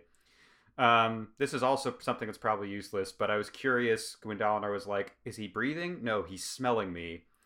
I'm just curious, like maybe they're smelling Fear Spren specifically. They're not actually smelling the humans, just like in the hit film After Earth, that the monsters can smell your fear. I don't know. Could be fun. Um, Oh, I should have said this earlier because it was related to the jester thing. We skipped over this, but Wit very casually mentions one, eating a person, and two, being capable of killing every high prince in the area. Um, which kind of comes out of nowhere and feels very hoity to me. So I'm still feeling like that's a that's a good possibility. Um, but uh, yeah, Wit, something's going on with Wit. I don't, I don't. What's what's going on with that guy? there's a point this is probably nothing again most of these are probably nothing but there is a point where um uh uh Dalinar mentions like I think the food that he's being served. He says, or no, no, it's the islands. He specifically sees the islands, and he says it reminds me of Sela Tales. He had visited that region in his youth. Now, there's a chance that the name has referred to the region, even though it doesn't refer to a specific country anymore, and that has passed down over the generations. However, if we're going solely by maps, the fuck you did visit Sela Tales, Dalinar. That's a Silver Kingdom. There's no country called that anymore. So I don't. It could just be that that's just what the region is still called. But it would be really interesting if there's some weird mind melding happening that Dalinar hasn't even noticed, where he has been in a vision that has involved Sela Tales, and he has just conflated that with one of his actual memories. That could be nothing. I think it would be really interesting if it might happen and would be interesting if um, he is he's remembering memories that aren't his. And also, he has a weird, fucked up memory, so that that seems plausible. Sure does. Um, I am going to follow up on uh, my theory from last week of again, I don't have a lot of direct evidence for this, but if the Knights Radiant somehow turned into the Parshendi, and that explains what happened to the Knights Radiant and what's the deal with the Parshendi, those both can get answered by the same question. Uh, we learned from the vision that the Knights lived in Alethela and we're like, hey, our job is to fight, like, basically injustice. We fight the battles so no one else has to fight any battles. And we've also seen the modern day Alethi kind of suck. They're kind of the worst. This has been established. We can all agree on this. Sam certainly agrees on this. Yep. Um, so hey, if the Radiants got corrupted or turned evil for some reason, but they're still like at their core the Knights Radiant to some degree, there's a pretty good motivation for you um, of as to why they would want to go to war with the Alethi. Because if their main motivation is, hey, these are what the Alethi are supposed to be, and the actual current Alethi are doing fuck all about that. We know that the current Alethi don't really care about the codes. Then yeah, I could see whatever the knights have turned into being like, all right then, fuck y'all. We're gonna fight you, and we're gonna maybe try to take over your country because you're not doing a good job with it. Um, so again, no direct evidence, but if I happen to be right about the knights for uh, to uh, Parshendi theory, it that also tracks with what, what we are learning about the knights. So that's fun. Um, thoughts on this weird voice Dalinar is hearing? As I was mentioned, I don't know if we should trust it because Mistborn taught me maybe don't trust it. Um, but also, look, what the fuck's going on with Talenel? This could be Talenel for all we know. He's a herald that has to keep doing the job since no one else is doing the job. Um, we know from the voice that we get in this chapter, he is different from the knights, but he does remember them being good and helping people. He says, "I miss when the days were like this." Um, some question, more questions than answered. Why would he only appear during storms? Does that is that ties to when heralds showed up in the past? But also in the past, the heralds showed up physically, and Tal. So so because Talenel didn't give up the oath pact, you'd think he would still just show up normally like the heralds did. So I don't know exactly what's going on there. Um, I am going to put some chips on an interesting theory in terms of can we trust the voice. I think not really, but not for the reasons you'd expect. I think the voice is probably good, but I also think I don't know if the voice can hear Dalinar.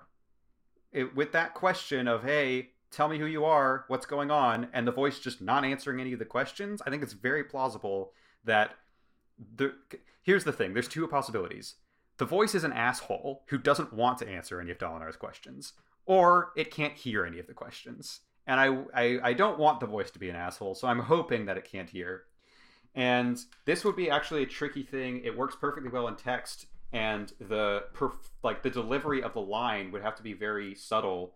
Um, on the uh, uh, if it was a cinematic adaptation, but he says yes, it is very important you don't let like this is important, don't let strife consume you. That could absolutely just be someone thinking something to himself and going, "Yes, it's very important you don't let strife um, uh, tear you apart." And it just happened to be poorly timed in response to Dalinar asking a yes or no question that the voice couldn't hear.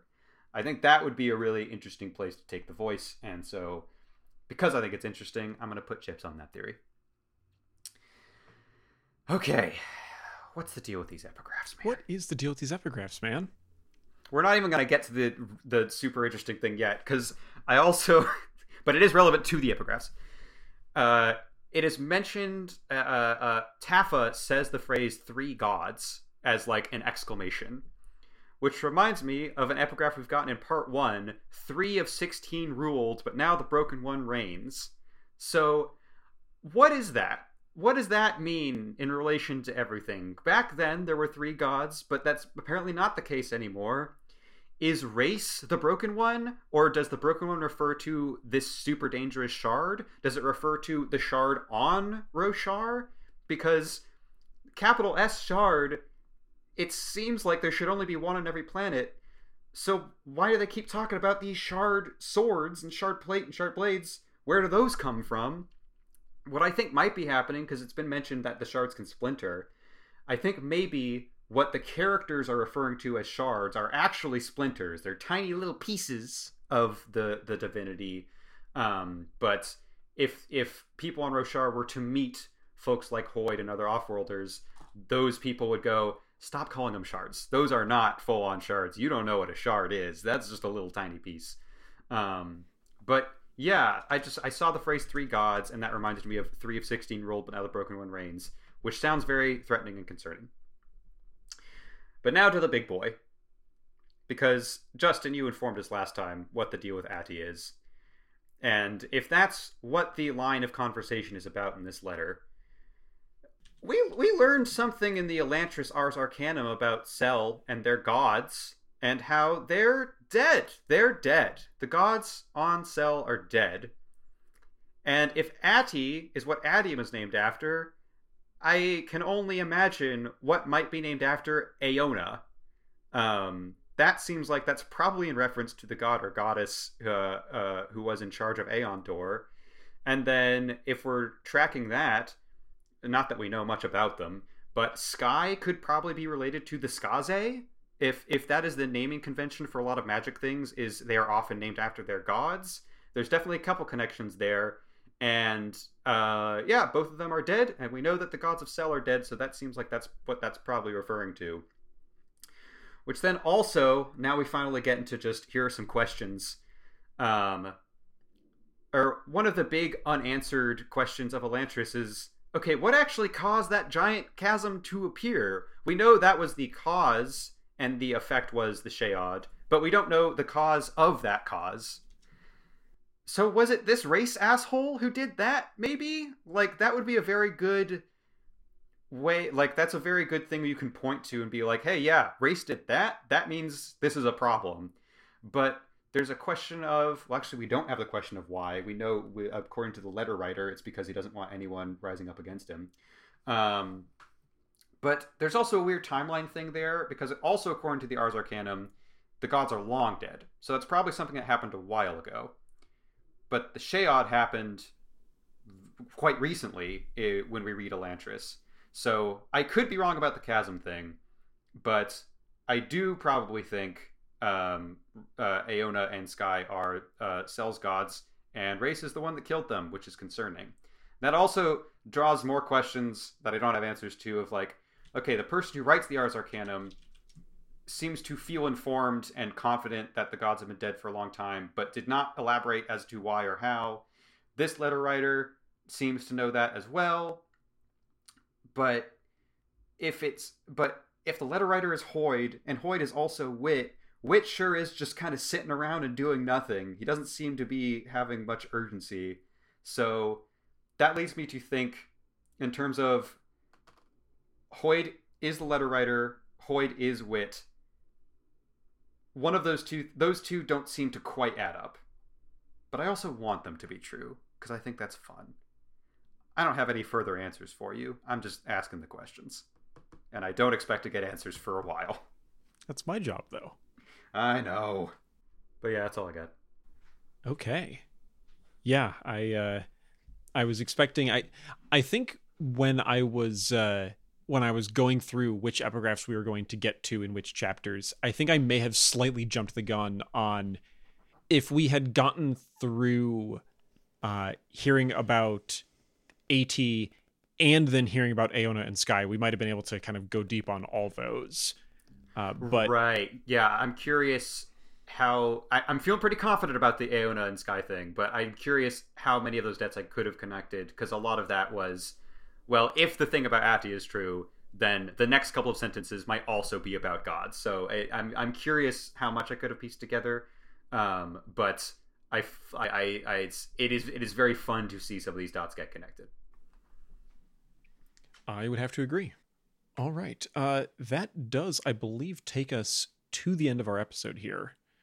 Uh, we are going to be going onwards uh, in next week's episode. We have another four chapters. That's 23, 4, 5, and 6. Uh, and then following that, there will be just two long chapters to wrap up the section. So we're, we're getting awfully close. We're going to get to see the, the kind of variety of scenes that we've seen in our next episode. Uh, and then I think two very important and uh, two very important chapters that I like quite a bit to, to wrap things up. but uh, yeah, next episode 23, 4, 5, and 6. Uh, and we will be talking about that one next week here on Always Another Podcast, which includes our website, alwaysanotherpodcast.com, uh, our email for contacting us, that's contact at alwaysanotherpodcast.com, uh, as well as our various forms of social media. We have our Twitter, always another pod, Instagram, always another pod, uh, and Mastodon at always another pod at kind.social. Uh, those all have uh, some things that you can you can see there. Uh, the email is the best if you want to uh, reach out to us about future Cosmere stuff that you're looking forward to, or that sort of thing, or theories that you're uh, excited to see either correct or incorrect uh, from Sam and Caleb. The the the social media sites are great for keeping up to date with our episodes and also seeing some uh, uh, some creative endeavors from Beth and Caleb, who are responsible for those, and also probably a generous way to term those. I was gonna say most of the alt text of my last posts was me apologizing for sliding into tired delirium. and there will also be pictures of my dog, so that's good too. Yeah. Uh, but yeah, that'll do it here, I think and uh, we will uh, hopefully not entirely be buried in snow. And if that does happen, we'll read a book. we got a lot left. We true. do. We sure I want do. more Shallan. I want more interludes. I we I, I gotta we gotta get through more of this book so I can read more of the book. well, I've got good news for you on what can happen as soon as we finish this recording. I'm gonna go read some book, Justin. All right. I'm gonna pass out.